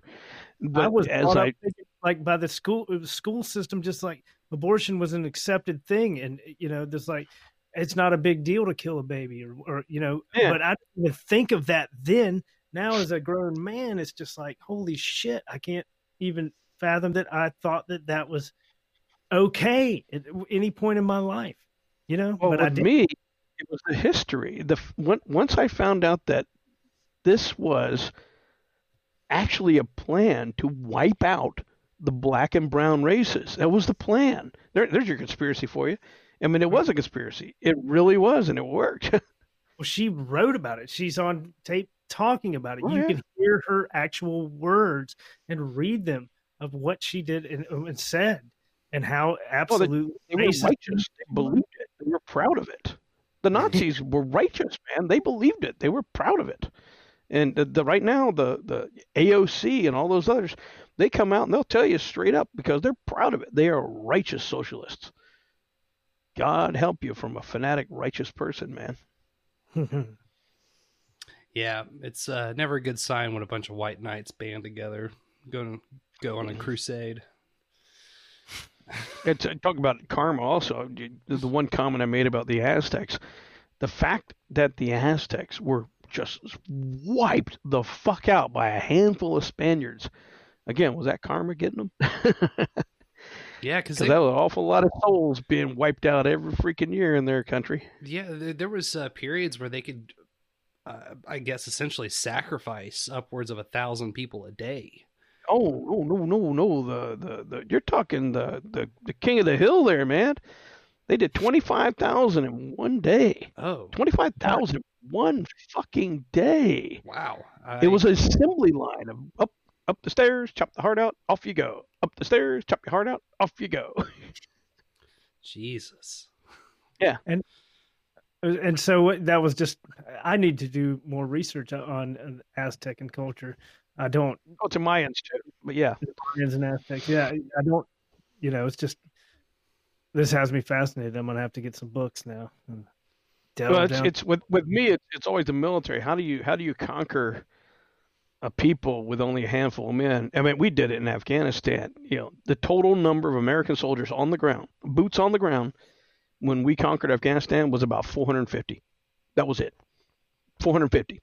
And you know, the Soviets had divisions there and couldn't take it out, and we did it with 450. But the reason we did it with 450, they were special forces guys, and they went in and they found people who really fucking hated the Taliban. And so the Northern Alliance and shit like that. So we didn't just have 450, we had thousands, but we only had 450 Americans. Well, the Spaniards did the same thing. They pop in, they find a bunch of freaking tribes that really fucking hated the Aztecs because they're getting fucked up by them all the time. And they conquered them. And so they did it with, I mean, hell, man, I think the number of at Spanish in the initial wave was not that many. I mean, it, it won't, I want to say maybe 4,000 against millions, you know? wow, wow.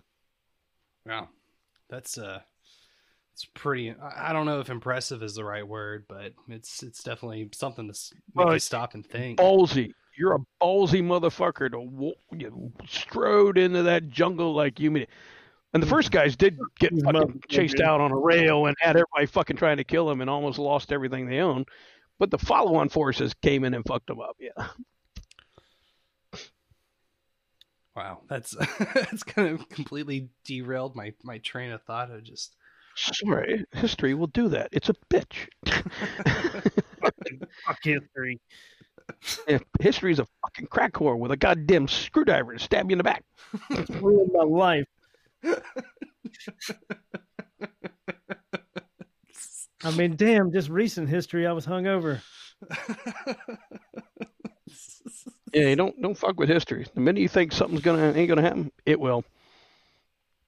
Yeah, I I I- I definitely have a, uh, a fondness for history, and it's pretty disturbing to say the very least to see how much of it uh, just gets ignored, is is able to be retcon. I mean, there was the uh, one of the not a scholar, but he was on some teaching board in Chicago. They they're going to retool the uh, you know totally their their history programs. Um, and by retool, I think they were going to you know, disband it and, and and insert their own. Um, so yeah, I, I definitely feel like it's something that doesn't get as much loving as it really deserves because No, if, if you, you know, if I could do anything, if I if I said, okay, you you go to school, and you can only learn one thing, and you know, I would say it had to be history, if because history, you know, how do you grow your crops? When do you grow your crops? What do you put in the ground? How do you know what machines do this or that? It's all historical, you know, and so history is it. But also, how do you? Where did freedoms come from? And if you can keep telling people that the past didn't really happen the way they everybody thinks it did, and if you can convince everybody that America is just this horrible, nasty place and it's evil, then you can take away all those freedoms because freedoms don't mean anything if everybody was actually uh, racist and evil and you know what does it mean? You Well, know? I, I think I think yes, to taking the freedoms away, but even more so, it's going to whip people into a frenzy of getting them to ask for these freedoms to be rescinded. You know, like we we can't protect ourselves. You know, look at the horrible things our ancestors did. Obviously, I am am in no position to control any aspect of my own destiny. So please take these reins from me, or you know, however you want to phrase it. Yeah. Uh, It's yeah, it's it's sad. It really is sad to see it, and it, it- it's it's exactly right. It's what's going on. You know, it's so much easier to take away rights when you're just ashamed of everything. And well, what good is a, you know, the Second Amendment? Why do you need guns when they were all a bunch of racist and bigots that, you know, and the only reason they have those guns is just to be racist and and uh, Well, it, it, it's also through ridicule. I, I said the one way the socialists will destroy somebody is by saying they're crazy. Yep. The other big one is ridicule. If you can make somebody the butt of a joke and just just laugh, then obviously nobody will want anything to do with them. A classic case of that is Thomas Jefferson. Uh, the the running gag about is Thomas Jefferson. He had sex with his slaves, you know, and if if you're a historian, you know that shit didn't happen. It did not happen. And the other thing was that Thomas Jefferson was this racist guy. And if you actually understand what Thomas Jefferson did through his whole life, he was probably the most anti-slavery guy in American history, and to include Abraham Lincoln. Uh, because you got to figure, first off, Thomas Jefferson, he ended up inheriting all those slaves on the plantation when he was 14 years old. Family dies, mom, dad, whatever, dead, and so he's got four, you know, a hundred and some odd slaves. Well, he didn't want a hundred and some odd slaves, but here's the deal: because of the laws at the time, you could not free the slaves. It's not like Hollywood. I want to free my slaves. No, you ain't, because the state of Virginia said if you free your slaves, all of a sudden we got wandering slaves. They ain't got a job. They're going to get in trouble, and the next thing you know, they're we're going to have to freaking take care of them. So the only way you can free your slave is you have to put up a bond, and the bond has to cover their basically uh, uh, you're gonna have to cover them to live for a year, and in that time they should have to get their own job. Now, if Thomas Jefferson wanted to free all of his slaves, he had to cover that bond on all those slaves. He could not do it, and so now as a 14 year old kid, he's got all these slaves, don't want the slaves. So what the fuck do you do? Well, from that point, he decided he was going to figure out how to free the slaves. Now, he goes through, he gets into politics, and right before the Revolutionary War, uh, well, first off, he was a lawyer. He defended slaves in court every time they were screwed over by their masters. He defended them, and in some of the cases, he won where the slave got their freedom. Now, well, then, right before the uh, Revolutionary War, he came out with a whole treatise on how we need to get rid of slavery because it's holding us back and England is using it against us. Well, nothing came of that because of the Revolutionary War. So then, next step, he ends up being the governor of Virginia. When he's the governor of Virginia, he tries to get the legislature to free the slaves. However, it failed. Now, here's the irony of that it failed by like two votes. And I always wondered how history would have been different if it had passed. Imagine a, a, a Virginia before the 19th century with emancipation. Holy shit, man, that would have been impressive. Well, he still didn't make it. So now let's move forward. Now, Thomas Jefferson ends up becoming president. No, no, he, uh, yeah, yeah, president of the United States. So when he becomes president of the United States, he now has power, but he does. He's also understands he's got limited power. So what he does, he basically does an executive order, and he says, you know what? No more slavery will be, no more slaves can be imported into the United States. So he did that. Now he couldn't stop the slavery in the United States because of states' rights, but as the president, he could stop slaves from being imported into the United States. So he did that, and he also tried to get Congress to pass a law to free the slaves, to emancipate them. That was another one that was only a handful of votes. It would it would have passed. And so through his entire life, he tried to free the freaking slaves. He, he, he could never emancipate all of his own slaves because he didn't have enough money. Now the question is, well, he was a rich guy, wasn't he? Not really. He used the money from his plantation on all these different experiments, but he also sunk it into the slaves. He had things called artisan slaves, where he taught them hellacious skills, you know, of building things, a chef, a cooking, everything else.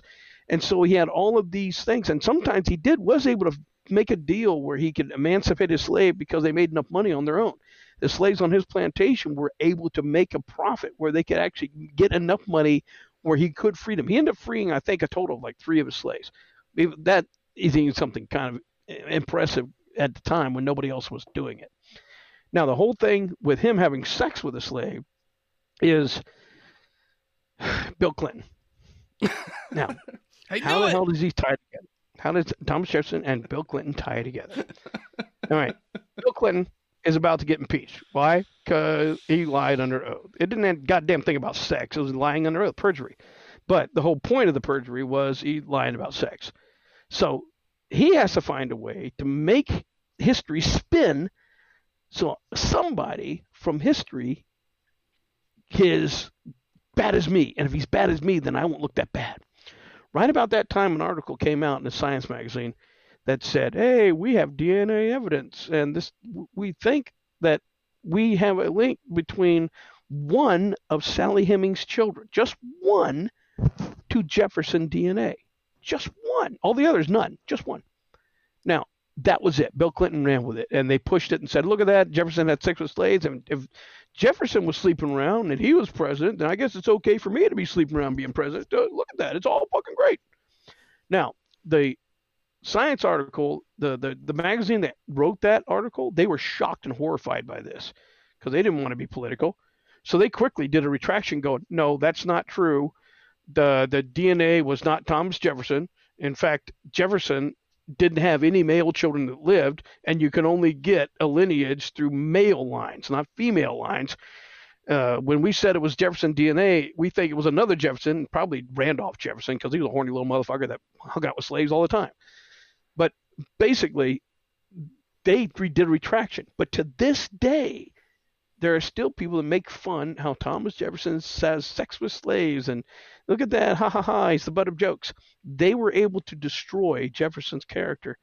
To this day, if you ask somebody young, what do they know about Thomas Jefferson? I guarantee you, one out of every three will probably say, "Oh, he had sex with slaves." Wow. Well, is it the Clintons are good at assassinating, so they can even assassinate dead people. That's pretty awful. Yeah, but that that was that just that big long story there was one That's example of how you destroy somebody from history by by basically using bullshit. Jesus, you you would think that Jefferson would be a better candidate for a, a you know a, a box office breaking musical rather than fucking Hamilton. You know. Well, I, I thought it was ironic that you know that Hamilton and Aaron Burr is like seriously.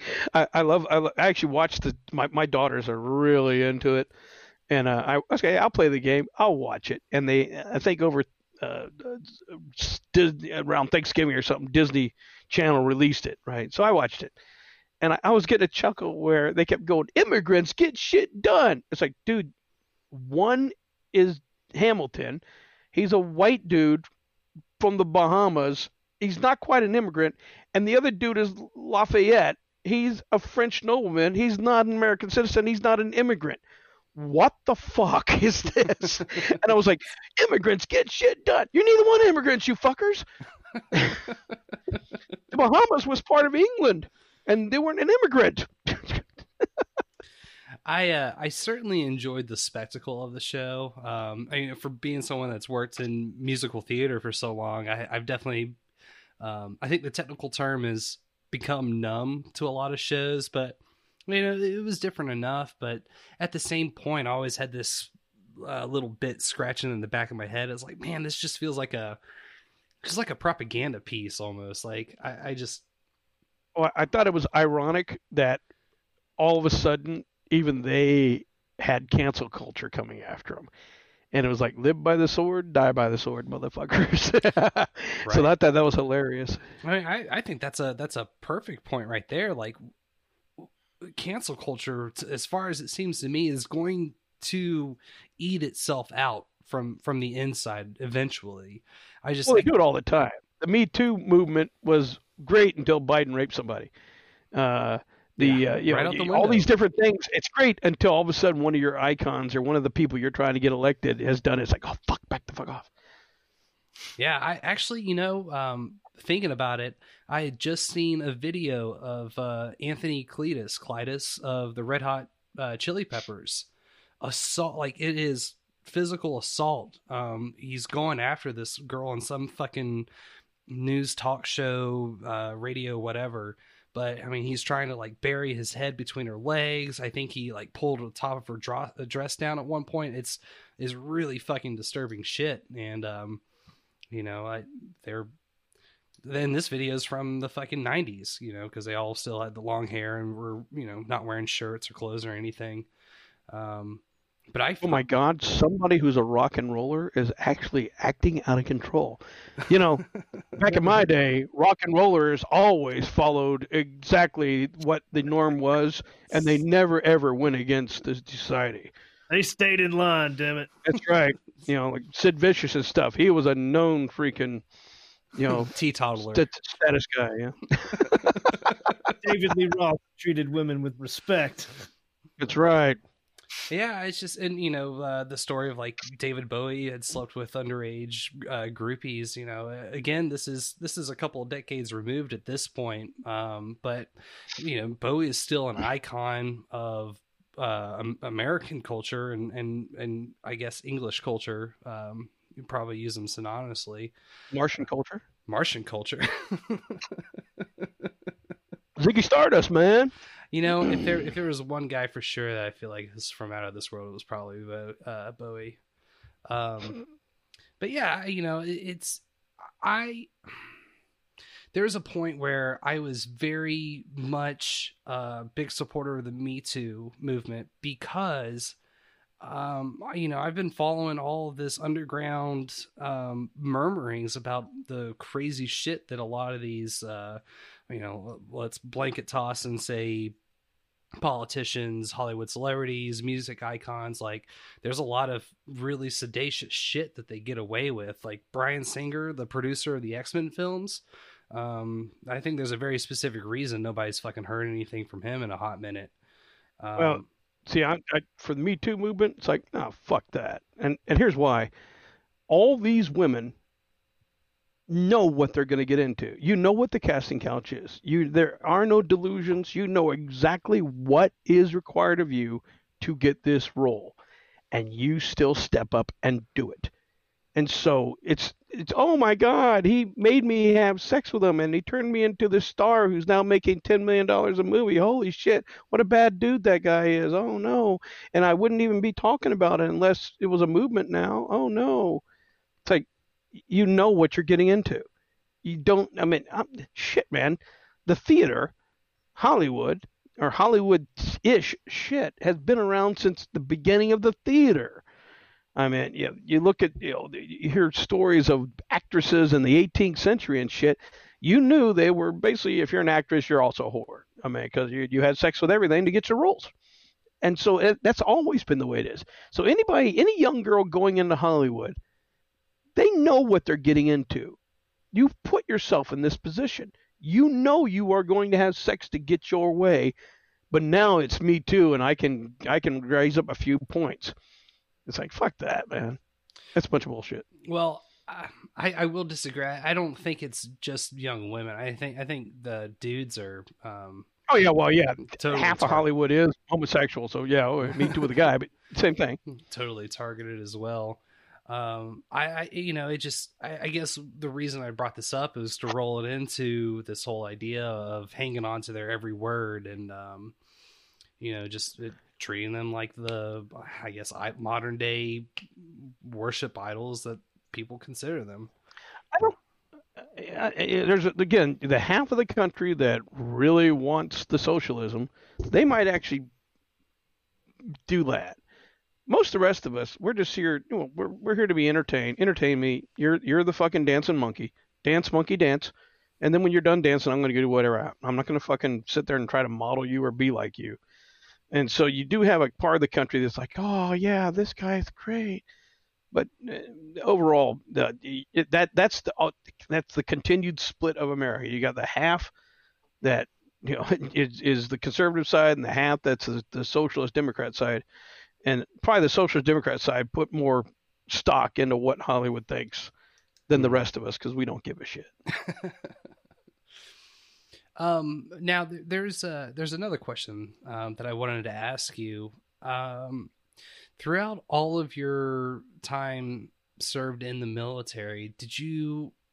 I guess this kind of falls into that. You know, like do do we think we'll, we will see a succession in our lifetime? Um, did you ever foresee uh moments like 2020 as far as like this uh, this West versus um, or, sorry, not West, but uh, conservatism versus liberalism or socialism actually, you know, come to certain heads in the streets. Is this anything that you feel like you would have have seen on American soil back in the '80s or '90s? Uh, you saw it every time you had somebody come along that was a threat to conservative values. You you had people, you know, saying, "Oh, we're going to rise up, we're going to do something," and so it has happened. And if you look at our history, whenever you know people think they no longer have a voice, you start seeing people buying guns and ammo, and and the next step is you start organizing your own military. The next step is you actually start using your own military. Uh, if you look at right prior to the Civil War, uh, because Abraham Lincoln took power, all of a sudden, all across the South, these these uh, militia units started forming, drilling, practicing, and uh, doing that right before American Revolution. The militia that normally would go out there and train how to shoot Indians are now training how to shoot British soldiers. And so you, it, at times where people feel that their way is threatened, they start stockpiling guns, stockpiling ammunition, and then the next level is start building up a militia or an armed defense group to take on whatever they perceive to be a threat. Now, in modern times, you saw this first with Bill Clinton. When Bill Clinton was president, that's when you, you like the Michigan militia. That's actually when they rose to power. Uh, when they started, you know, all these different militia groups all around started getting people involved. Uh, and and so you had these people stockpiling ammo and everything else. Most of America thought, okay, those guys are kooks. They're kind of nuts, and And you know, obviously, when the media found a militia group, they'd always find the guy that was fucking with two fake teeth and and slightly retarded, and they interview him. So then everybody thought he was a nut. Next time you see it, when people feel threatened, was when Obama is president. And again, you start people stockpiling guns, stockpiling ammunition, and to the point that you, you Obama's picture hung up in gun stores saying this is our number one salesman. now, right now, you're seeing it again. Trump is on the way out, and right now, you can't buy a goddamn box of 22 ammo if your life depended on it. You can't find ammo anywhere. You can't find guns anywhere. I mean, they're they're being selling out as fast as they can. So people feel threatened. Step one is buy guns, buy ammo. So it has happened in my life. The next step is, like said, the militia start rising up. That has happened, and the, but the final step is doing something about it. And in my life, you had armed, basically armed insurrections. I've I've, I've seen several of them. In the 1960s, you had you know hell man, you had the Weather Underground fucking blowing shit up and stuff like that. You had the the the big you know fights on college campuses. They ended up people getting gunned down.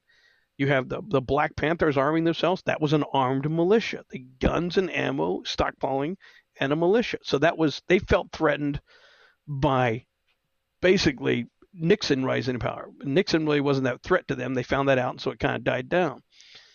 But there have been, you know, you have uh, uh, Waco, Ruby Ridge. Um, what are some of the other big ones? Oh, even even when douchebag blew up the Murrah building in Oklahoma City, all that was because of Waco, and it was because of a president coming along and, and doing something that was a threat.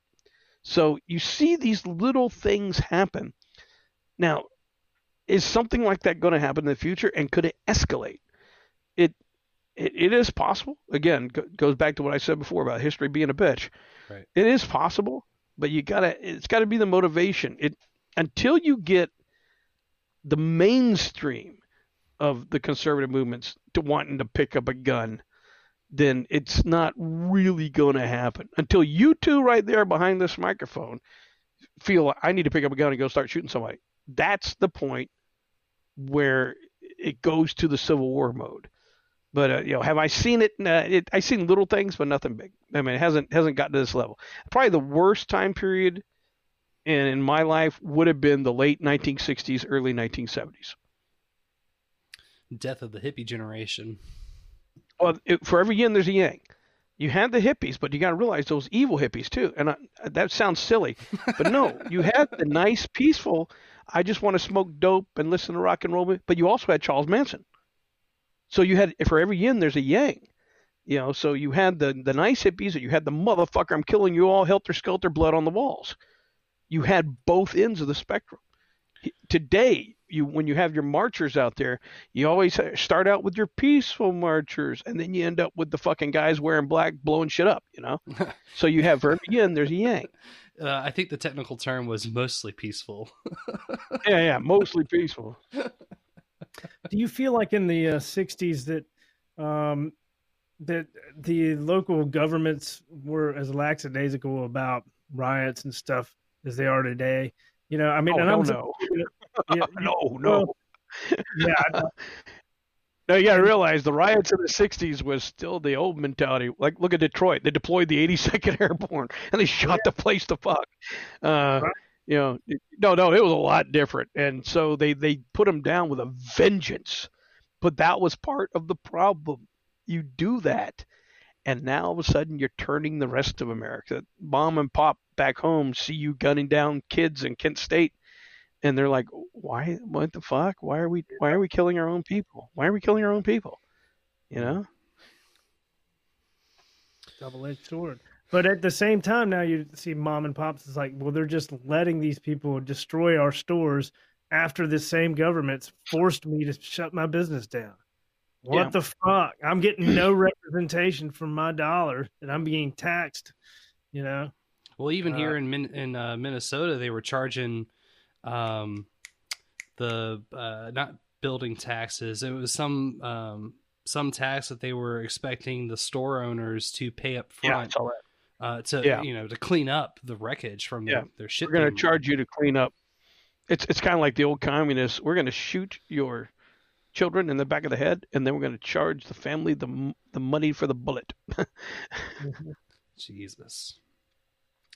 Um, unless there was anything else that you guys wanted to touch off in this realm, um, I think there is one other thing that I, we haven't really paid too much attention to, and it's not behind the schemes unless we talk about COVID nineteen eighty four. Um, uh, I'm definitely of the mindset that this is no ordinary virus only because it is the most infectious mind virus that I've ever witnessed in my lifetime. I mean, we're uh, I've only been through Ebola, Zika, and uh, swine and avian. I feel like were were the four big ones prior to COVID nineteen. Um, it pretend? It's, we're, we're pretending. We're pretending it's deadly. We put on a mask and we pretend it's going to save us because everybody else says we have to put on a mask. It's it's a pretend virus. Yeah. In reality, um, you know, the people dying are dying of flu, pneumonia, Alzheimer's, hell, gunshot victims, murder, rape, suicide, whatever. They're they're adding in every body in the world. Uh, I, I love the thing I read just recently, a little meme that said the CDC is saying the reason the flu season is so low is because everybody's wearing a mask. But then again, the CDC is saying the reason that there's so much coronavirus is because not enough people are wearing masks. Well, no, the reason the flu season is so low is because they're adding the numbers into the corona. The corona is nothing. It literally is a do nothing, weak ass virus. The, you got to figure it's the only people it's killing are people that in a normal year would be classified as dying of old age. Yes, you have the rare, rare, really fucking rare case of somebody young dying. But you know what? Every year we have the rare case of somebody young dying of flu and pneumonia because that's what they're dying of flu and pneumonia. And uh, it's, oh, they got coronavirus on, so then the COVID victim. But no, it's flu and pneumonia. And so this virus is the pretend virus.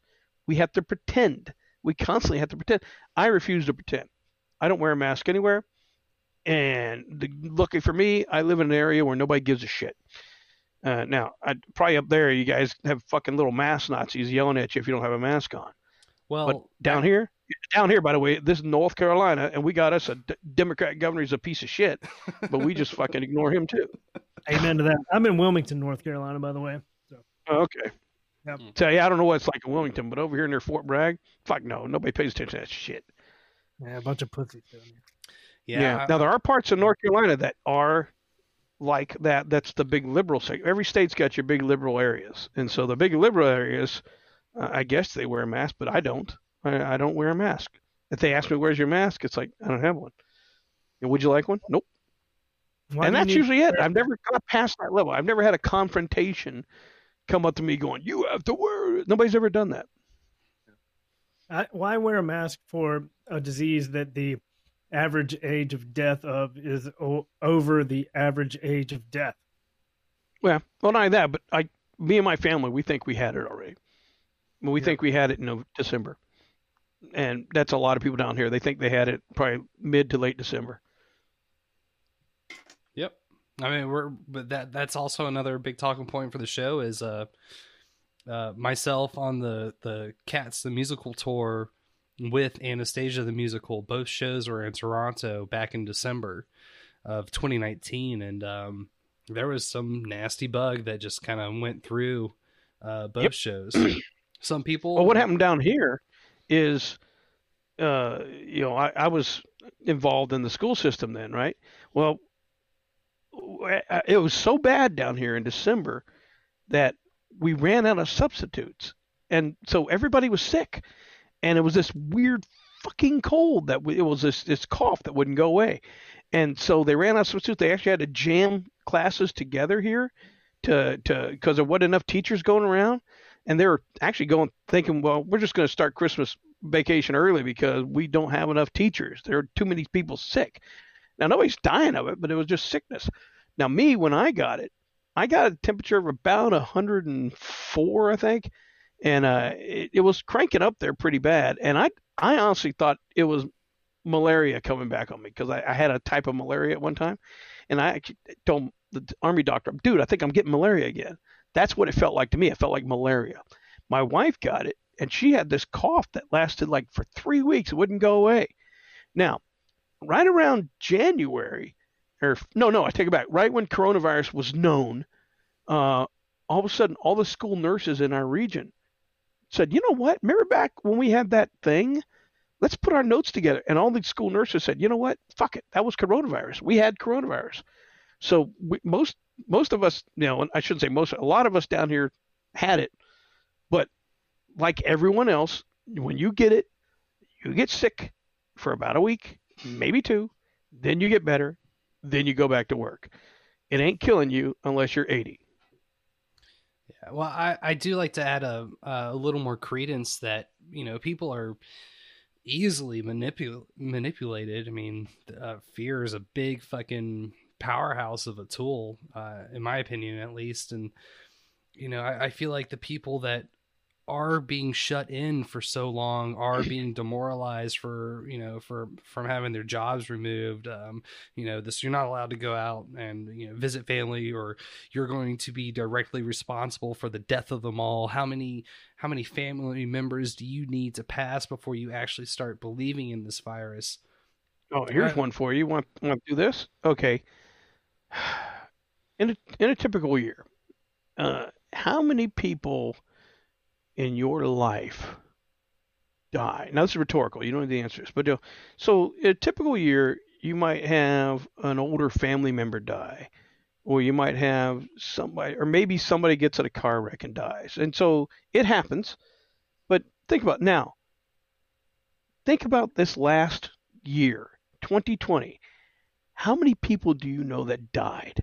I mean, how many people died of just sickness? I'm not talking about coronavirus. I'm talking about uh, suicide or car wrecks or getting hit by a car or freaking just you know they should have gone to the doctor for for cancer and they didn't get couldn't get to the doctor because the hospital was fucking shut down not because of too many patients but because there wasn't enough and they couldn't make any money they shut the goddamn thing down in the military community this year has been devastating. The number of deaths from cancer and all that is through the fucking roof. And the number of deaths from guys committing suicide is through the fucking roof.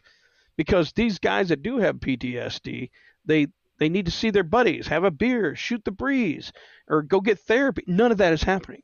They're stuck in a house with their own fucking demons.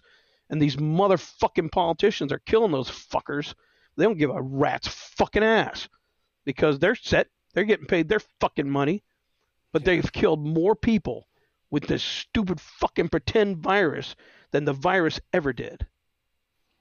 Yeah, there's a there's a clip from uh, James Corbett. He's another uh, true true denier conspiracy podcast, but uh, he really went ham on just the the the fucking astronomical suicide rate.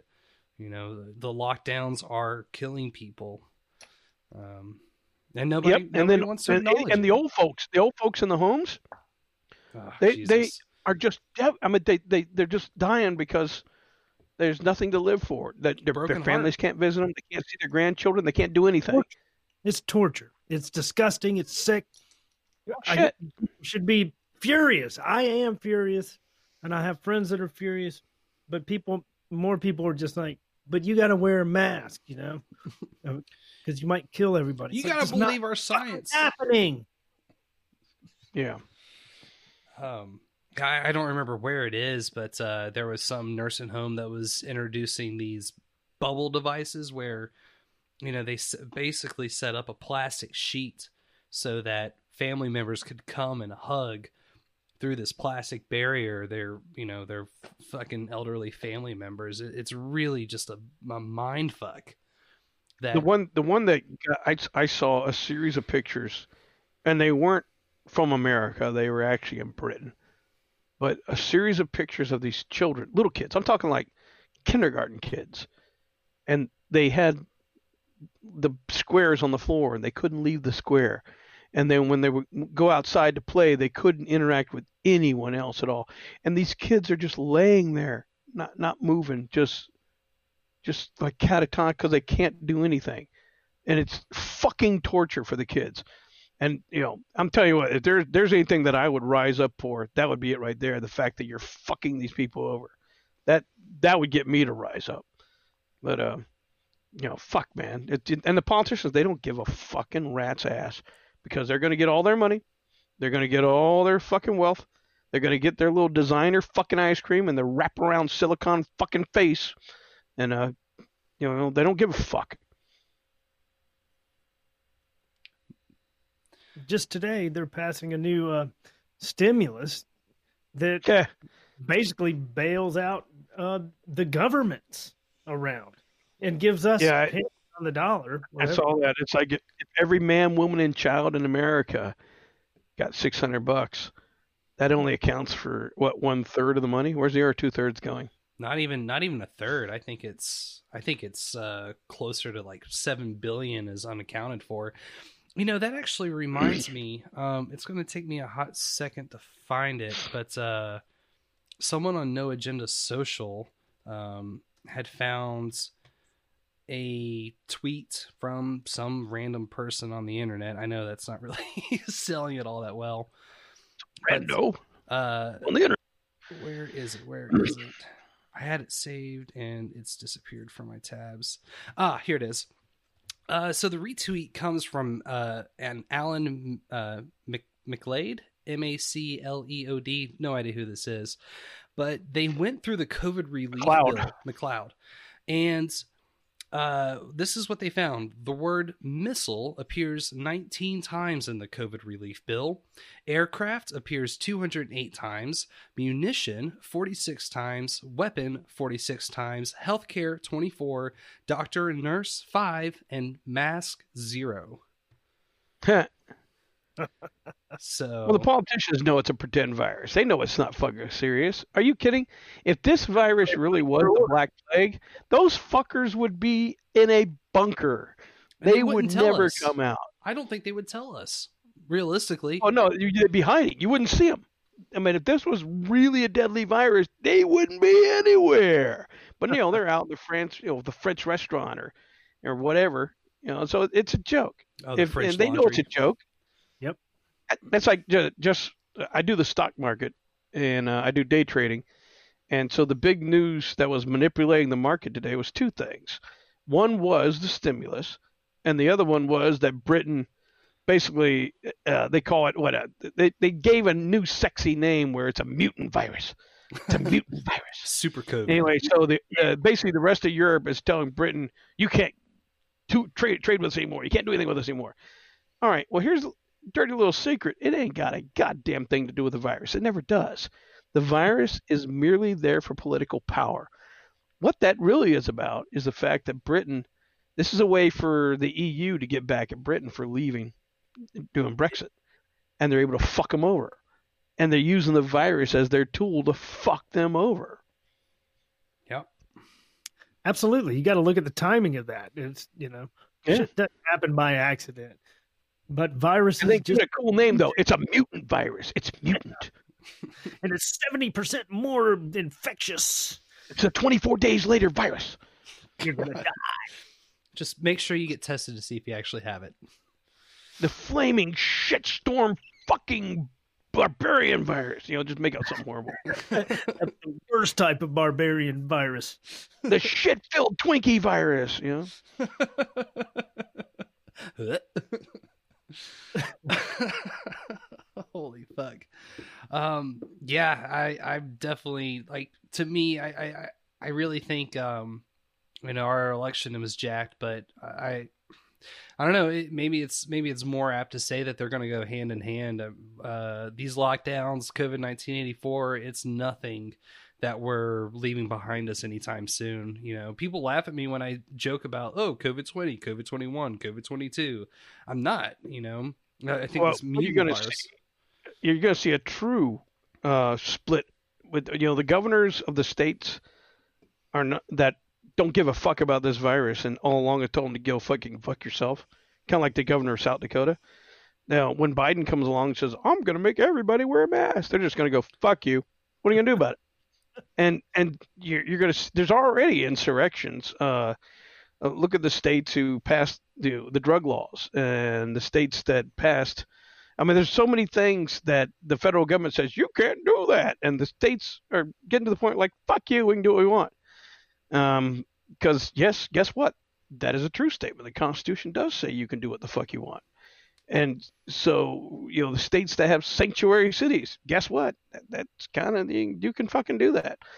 Uh, you, you you know, pass drug laws, you can do that. And so, the states when Biden comes along and says everybody's going to wear a mask, everybody's going to shut down, about oh three quarters of the states are going to go go fuck yourself, pal. And we'll see what happens then. we will defend Biden. I will say this: uh, the one thing I always get a chuckle is is the your the conspiracy folks. It's like, oh no, the military is going to come and get us. The military is going to come, but you got to realize something, and this is a this is a good thing. The military is made up of us. That's the cool thing about our world is our army is made up of us. In other words, the army tends to be the most conservative element of the United States you know, government. And so you have people that believe in loyalty and honor and and things like doing what is right. I mean, you go into the military not because you're going to make you know big money and have you know hot chicks thrown at you. That's not what I saw when I was in the military. Um, so basically, you go in because you are trying to do a good thing, and so that the military made that. So the threat is not going to be the soldiers. So I would never worry about, no, the army's going to come and get you. No, the army is us. The first time somebody orders a bunch of our soldiers to, you, you you're going to go in that fucking town there and take all them guns, that ain't going to happen. right. I, if I have soldiers going, no, I think I'm going to join them now. Fuck you. I don't think um, either one of us necessarily fall into that line of thinking. I, no, I, not you, but you you know there are people Oh, that are always sure. oh the military. I'll give you a, a great. This actually happened for real. We did a, a series of anti-drug missions on the border, and uh, hey man, one time I found Jerry Garcia's fucking uh, you know marijuana field. That was kind of cool. But uh, wow, the, we did a series of drug missions, and in when we were trying to figure out exactly what do you want us to do, there was a handful of things that they wanted us to do. I'm talking about the the DEA and the U.S. Marshals and the FBI. They wanted us to do stuff, and we stood up and said, "No, we're not going to fucking do that. That's wrong. It's against the Constitution." And they were kind of shocked that all of a sudden soldiers knew the Constitution. It's like, well, you're violating the Posse Comitatus Act. No, we're not going to do that. give you a classic case, Waco. You know, Waco, they wanted, uh, we actually did have guys that did train the FBI to take down Waco, but they lied to us. They said that Waco was a meth place and had they were making meth in there, and we need to learn how to take this down. Once we found out about it, that's the last time we ever did anything with the fucking FBI for years and years and years. And so the the, the soldiers, you know, they they have leaders who will basically say, no, we're not going to do that because it violates the Constitution. So yeah, the military is us. The military is not a threat, and so I would never worry about it. Yeah, someone's got to fucking get this uh, this alphabet soup, all these alphabet agencies under control. I mean, it's I, I don't know if clandestine's the right word. I don't know if shadow government, deep state. I mean, fucking pick one. Like I just these well, guys. it's it's Eisenhower summed it up. The he called it what it was, the military-industrial complex, and it's you know you use that term nowadays, and it sounds almost cliche, like oh my god, but you know it really is the the it's basically the people that want to keep making money you know, with the sweet sweet tax dollars, and how do you do that? By making guns and bullets and shit, or or under Obama making fucking green jobs. I'm gonna make fucking big giant propeller blades for a, a fan out west, you know. And so it, it doesn't have, always have to be a gun or a bomb. It could be anything as long as you can keep getting those sweet, sweet free tax dollars. And so it's they've always had that level of the government that it's they're rich and they're powerful and they're really fucking hard to remove from power. Yeah.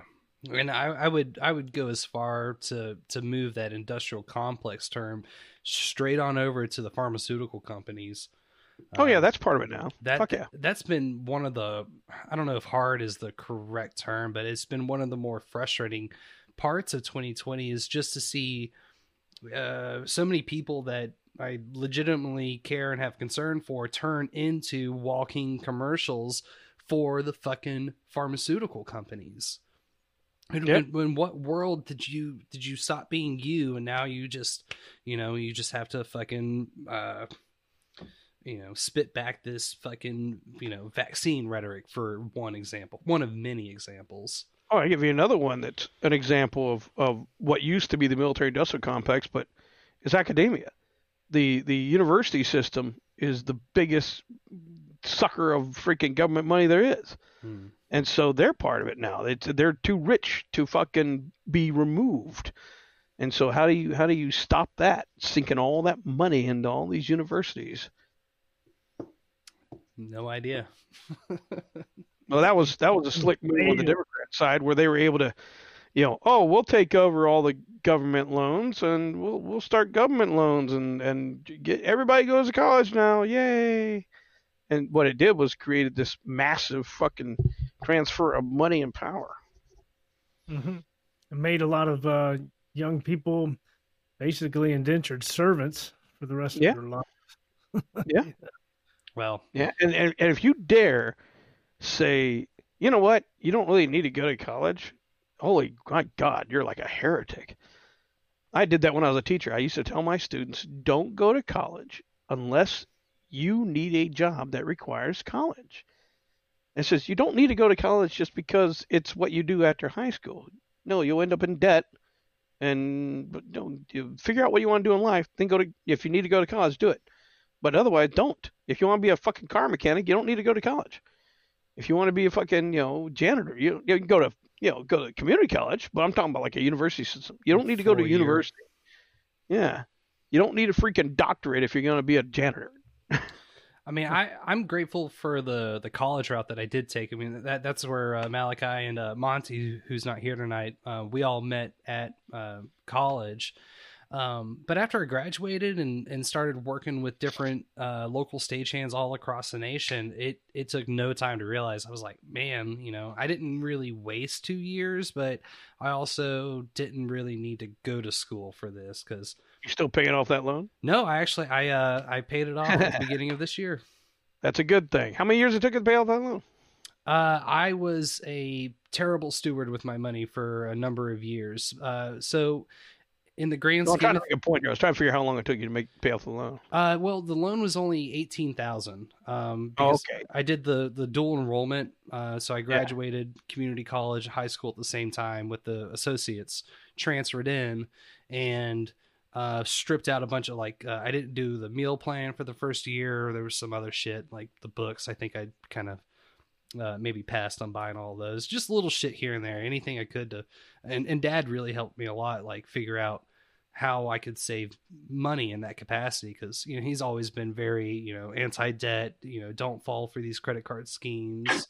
Um, so I was in and out of college in two years. Uh, Yeah. About forty five hundred a semester, I think, is what it ended up being. I know one of my daughters is in the education field, and she'll be paying off her loan for fucking twenty years easily. And my my son's in the same boat for sure, no doubt. Yeah. big time.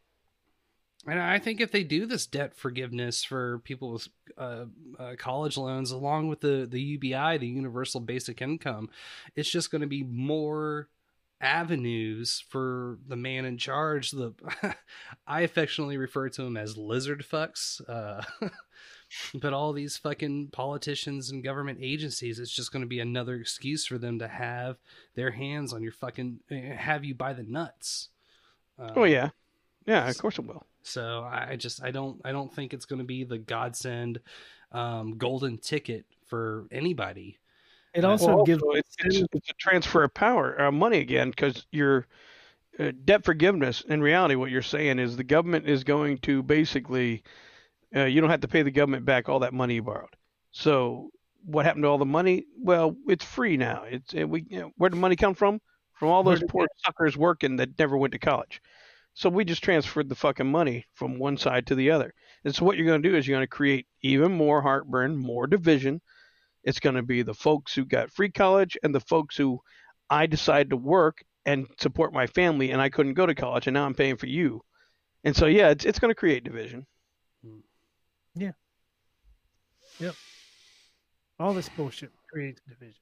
They're passing a two point three trillion dollar stimulus bill tomorrow. Six thousand pages. They get six hours to read it. What the fuck? This is this is you know, and it'll pass. And and it's just Oh, why course it will. anybody anybody would vote for that is they should be ashamed of themselves. Yeah. They they should be tarred and fucking feathered, man. All of these people, and Trump should veto it. I- You know, fuck him.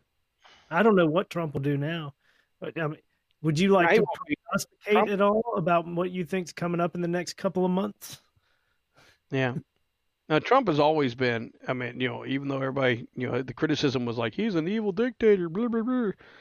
Well, what? It took him almost two years before he vetoed his first thing. I mean, he passed everything.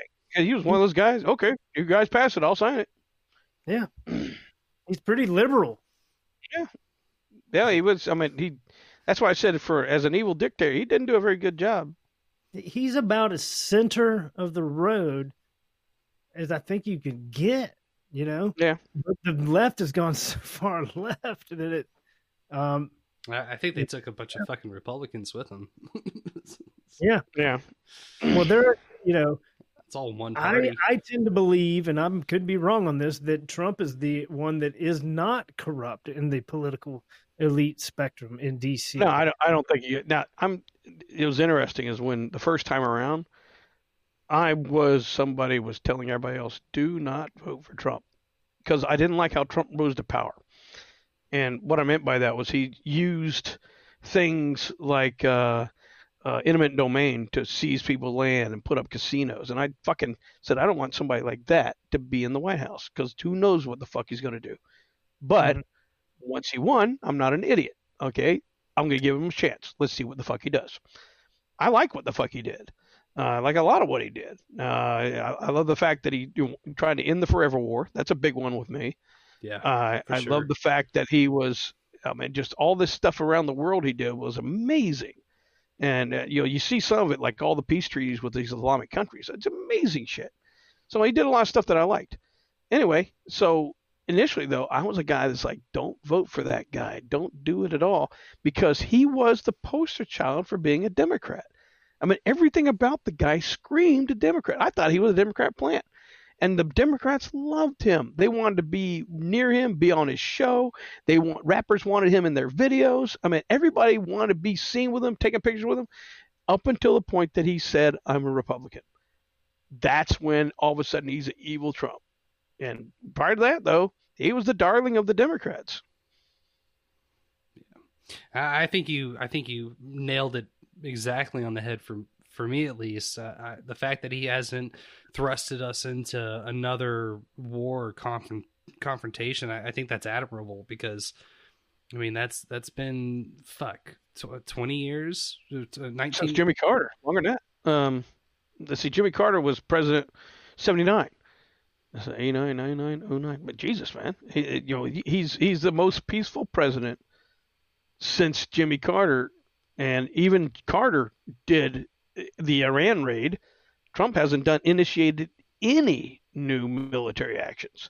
None. Just took out ISIS. You know, so that's an amazing feat.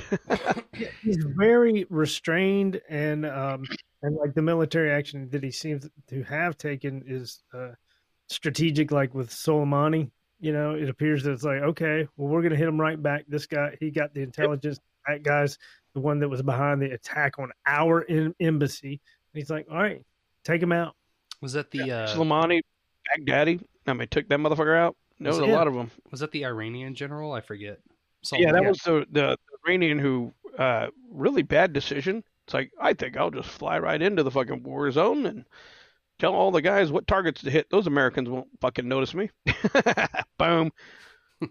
bye bye Yeah. Send another Is one this my Uber? Yeah, this is your Uber, the one with the big fucking crosser on top of it. Boosh. Boosh.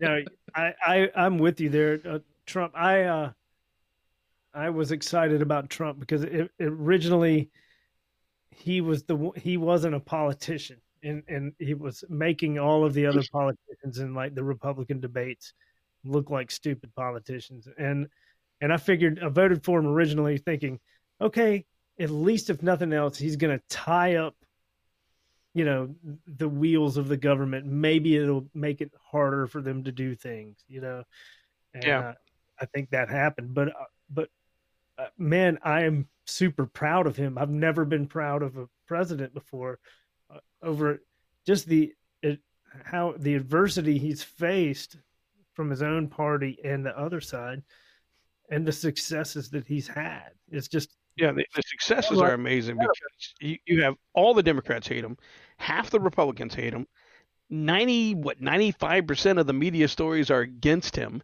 Mhm. and he's still able to pull off what he did. Imagine if he had just half of the support that a he- normal president had. he won that damn election too. I, I've still got it written Oh, yeah, I down. I Fuck mean, yeah. The night of it. Okay, I, these are my own statistics, no one else's. I wrote them down uh, at 1:24 a.m. on on uh, November 4th in North Carolina. Trump was up 76,712. Um, Georgia, he was up 224,992 with 88 percent reporting.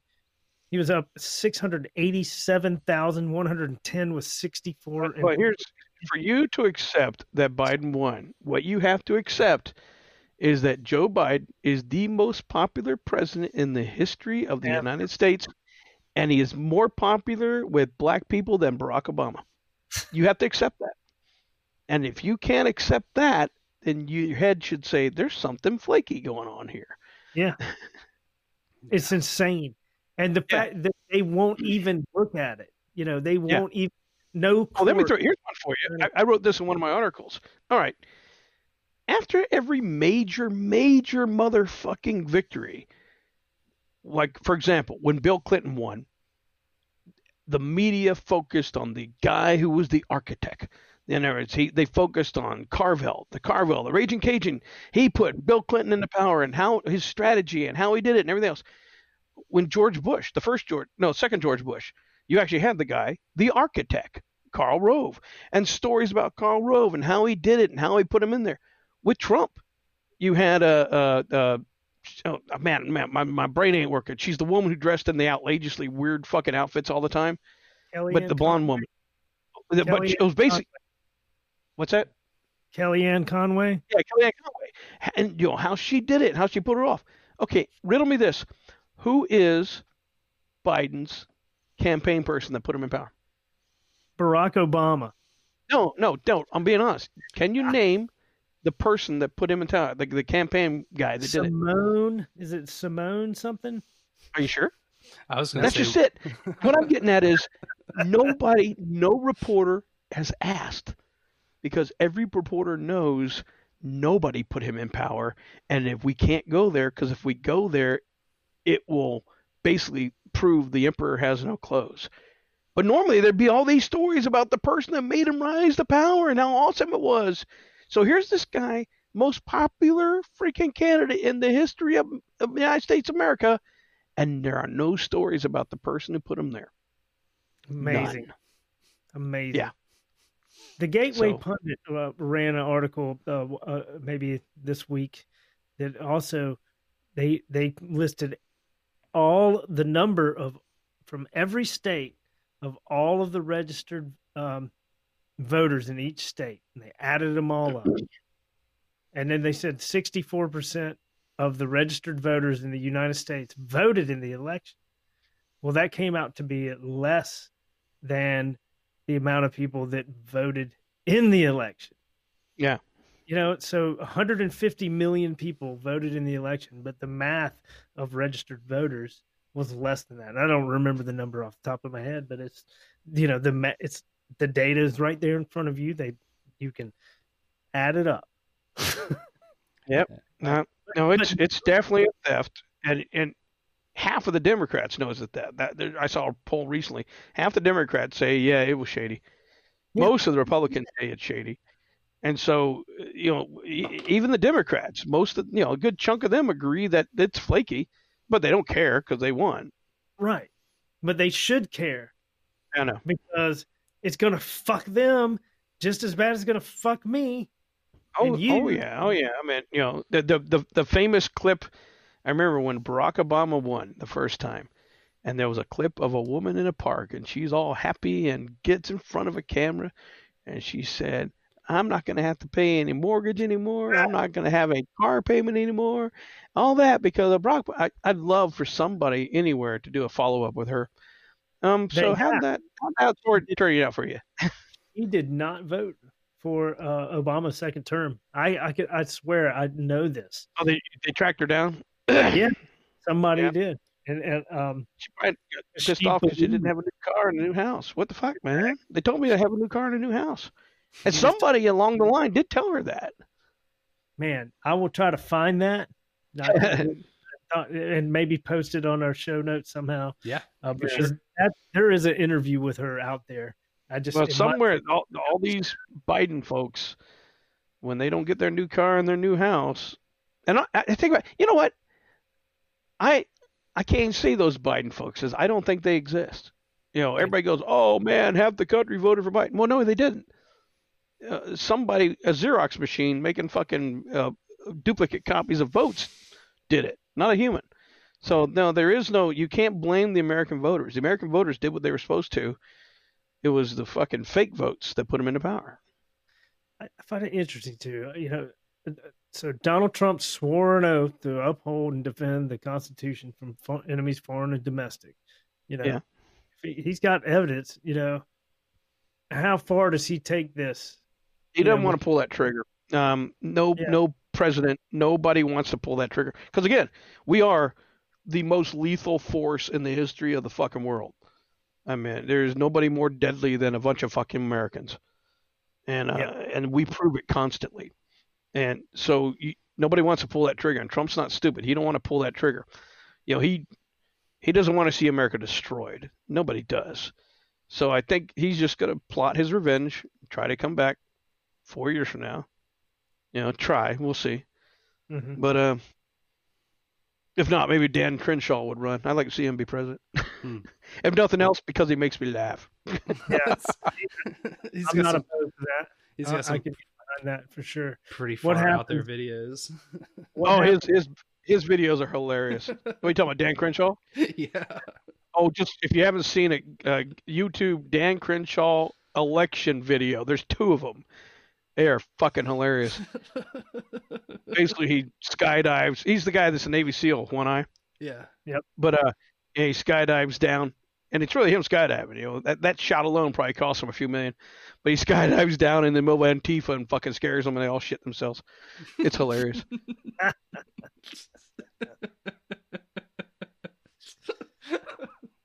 yeah, I don't know, man. You know, Yeah. it's interesting. So, do you think there's a- been talk of a few, um, you know, a couple of senators, and, and and now it seems to be going up. Um, some I can name three, maybe four that are worth a shit. The rest, Yeah. fuck them. Right? Is that, I agree. I agree. was always a Ted Cruz guy. The Ted Cruz is the guy I wanted to vote. Uh, well, I voted for against Trump the first time, so I like Cruz. Cruz is a constitutionalist. That's why I like Cruz. Yeah. Uh, I kind of like Crenshaw because he didn't give a fuck about what people think. That's very Trump-like of him. Uh, and there's a few others too, but the, the, they're rare. They're so fucking rare. There's it's uh, the ones that just don't give a shit. Josh- Josh, be bulletproof. Fucking Be bulletproof, man. You're a senator. What the fuck are they gonna do to you? Yeah. I think. Do you think that any of the um, uh, members of the House or the Senate are going to um, uh, question the election on January sixth? Hey, that, that one guy from uh, Alabama said he's going to do it. I I would there's a- love for him to do that just because I want to see what the fuck's going to happen. Me too. God, I want to. See. Because you you understand the mechanics of that. Okay, Yes. if he goes, I I question the validity of Pennsylvania's electoral votes. Well, then they have to question it, and then at the most they will then throw out Pennsylvania's electoral votes. But that's still not enough to get Trump elected. So you would have to go down the line and question each Every one of of the states, and you'd have to be able to get the votes thrown out. That is a tough nut to crack. It's almost an impossibility. But I'd love to see one person just go, "Fuck Pennsylvania! I think they're full of shit," and see what happens. Yeah. Well, kind of like uh, uh, you know the, the Queen of England, the Queen, the King, the royal family has not used the royal veto in about 300 years, 400 years. I think the last time they used it, they chopped off the king's head. I've always wondered just one day if Queen Elizabeth just got up one day and went, "Fuck it, give me that seal, veto, boo, fuck you," and see what the fuck happens just because she could. so I, yeah, I'd, I'd love to see what the fuck would happen. Just, just do it, see what the fuck happens. Well, that's how our constitution is designed to work. You know, it's like Yeah. right. You know, so Well, it'll I be a first. It, does happen. it should. It, it should happen. Be, because I, I want to see it because it'll be a first. It'll be precedence. You know, it, Yeah. it creates precedence. Yeah. It'd be awesome. And that, I'd love to see all the fucking liberals' heads explode as they run around in circles. Yeah, I've I've been trying to kind of um, brace people. I was like, you know, all of a sudden, 2020 didn't stop being the year that you know stopped giving. So I I, I for one um, am certain that we haven't seen the last of this election. Um, whether it's going to go for Trump, uh, Biden, I I don't know. You know, I Yeah, I, I think Biden will be president. Yeah. For at least a year. Um, no, I I think we're fucked because it's just the way it is. There will be all sorts of hubbub and political ballyhoo uh, in the courts, but it takes a while. It takes a while to make a case. The Democrats know that. That's why they were able to do this. So you're going to see most of the court cases of fraud pop up right around the midterm elections. And also, eh, traditionally, every single time the Democrats get in the get in there, and especially when they get House, Senate, and the presidency, they go nuts and they fuck everything up. And what happens is the midterm is always this huge wave. With Clinton, he did the gun ban and where he did the assault rifle ban. That fucked him. And what happened was Newt Gingrich created the contract with America, and it was a huge wave, and it made a, a, a Congress that had veto power over the president. And so every time Bill Clinton wanted to do something, they were able to veto it and went, fuck you. and here's the irony of that. If you have people and they argue about Bill Clinton, they talk about how he had the best economy ever, blah, blah, blah, blah. Well, the reason that is actually a true statement is because everything he wanted to do got shot down by the Republicans. They they stopped it from happening. And but because it worked, Clinton got the credit. Now, the next time that happened was look at Barack Obama. He came along, he did the uh, the fucking Obamacare, fucking everybody. Rose up was the Tea Party. Tea Party rose up, and this wave took over the House and the Senate. So, so you, they're gonna fuck up. So all we have to do is kind of survive for two fucking years, and they're gonna fuck up, and then what'll happen? A wave will wash away the Democrats again. And uh, you know, Nancy Pelosi will have to fucking go get another goddamn, you know, plastic surgery wrap face and stretch that smile a little bit thicker. God. These, I'm afraid that these people can do some irreparable harm in two years with uh, Yeah. control of three chambers. Yeah, that's where the governors are going to come into place. Like I said, there's going to be a lot of stuff that's going to get passed, and then the governors will just go, "Fuck you," and what are you going to do about it? And so that that's where you see, you know, you know, because there's some pretty decent governors out there. I wish I mean, North that that's where the one. strength is. The strength is in the governors, not my state, Yeah. unfortunately.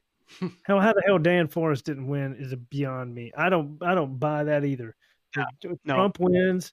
Lieutenant Governor uh, uh, Mark Robinson won. You know, the Supreme Court won, right? You know, it went all what, what I what I hate is fucking Dan Forest just rolled over and didn't Yeah. even try to. It's like fuck that guy, man. You should at least put up some sort of fight. fucking backbone, God, man, our fucking state is dying here. Well, the, the analogy, the one analogy I used, uh, and I, I think I heard it on one of the talk shows, but I said, yo, right now, the attitude toward the Republicans is think of a dysfunctional family where every night the father rapes a six year old daughter and in the kitchen, the mother listens and doesn't do anything. Well, the mother is the Republican Party, the Yep. father is the Democratic Party, and the little girl is us. And so the Republicans do nothing. They just sit there and watch and hide because they don't want anybody to feel bad about them. Yep. I yeah, it's a perfect analogy. Yep. well, guys, I've been rolling here for good googly moogly. Two and a Yeah, half hours, I think. Almost three. yeah, that was that was a Great. that was a great fucking episode. Um, is there anything? That you, is there anything that you'd like to plug uh, before you head out? Oh well, here uh, my daughter has F bomb history on YouTube. We're trying to get that thing monetized. So F bomb history is uh, you, you know it when you see it. There's it's you know two guys. Basically, what, what we do is we drink and we tell history. So if you like any of the history stories I said, is these two, it's an old SF guy and an old Ranger guy drinking and telling history. And there's a lot of little skits and, and guns and shit like that in there too. But it's F bomb history on YouTube. Just subscribe to it. It ain't gonna cost you a goddamn dime. But if you get, I think over, if you get a thousand subscribers, all of a sudden my daughter will get monetized, and she can you know start that job. Meanwhile, if you want to see my books, there are a few out there. Just Patrick O'Kelly. Go to Amazon, but I really don't care one way or the other, man, because I'm not writing books to make money. So if you want to read some shit, there you go. Hell yeah, dude. Um, yeah, thank you so much for coming and hang out with us tonight. I, this is a, a very informative and and uh, just all around badass episode. You know. Cool.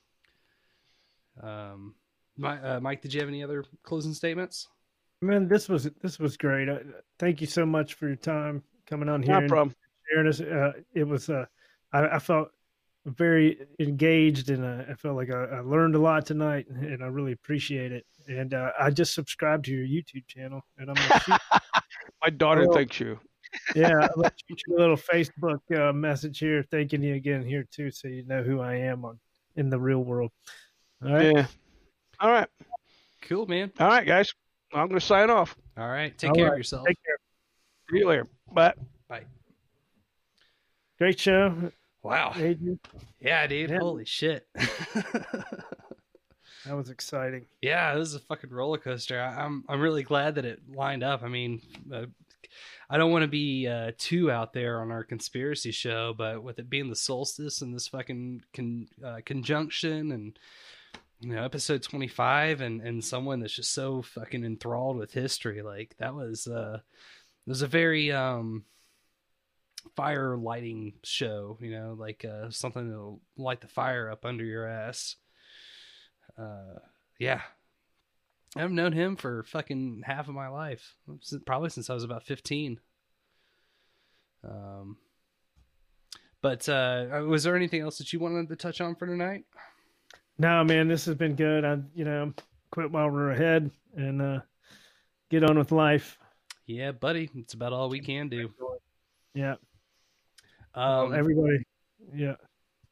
You you sign us out, brother. yeah uh if you like what you heard here tonight thanks for hanging out and listening for so long. Um you can find us on most of the social sesame platforms at behind the schemes sch3m3s you can email us at behind the schemes at protonmail.com uh or even better come visit our website behind the schemes sch3m3s.com um, there's a couple of fun little things on there. Hopefully by uh, 2021 if we haven't gone full Orwellian lockdown and we haven't been whisked away by the thought police, we'll uh, have some cool shit lined up for y'all. It's gonna be it's gonna be a good time, good time all around. You know, fucking. Um, I, I I feel like this is uh, the opportunity the opportunity to step forward and and you know start speaking up. You know, Uh, it's a small fucking podcast on a small ass platform, but it's something. You know, it's a start.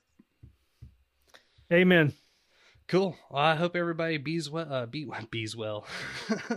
hope everybody stays well. Um, and we'll catch y'all next time. Bye bye.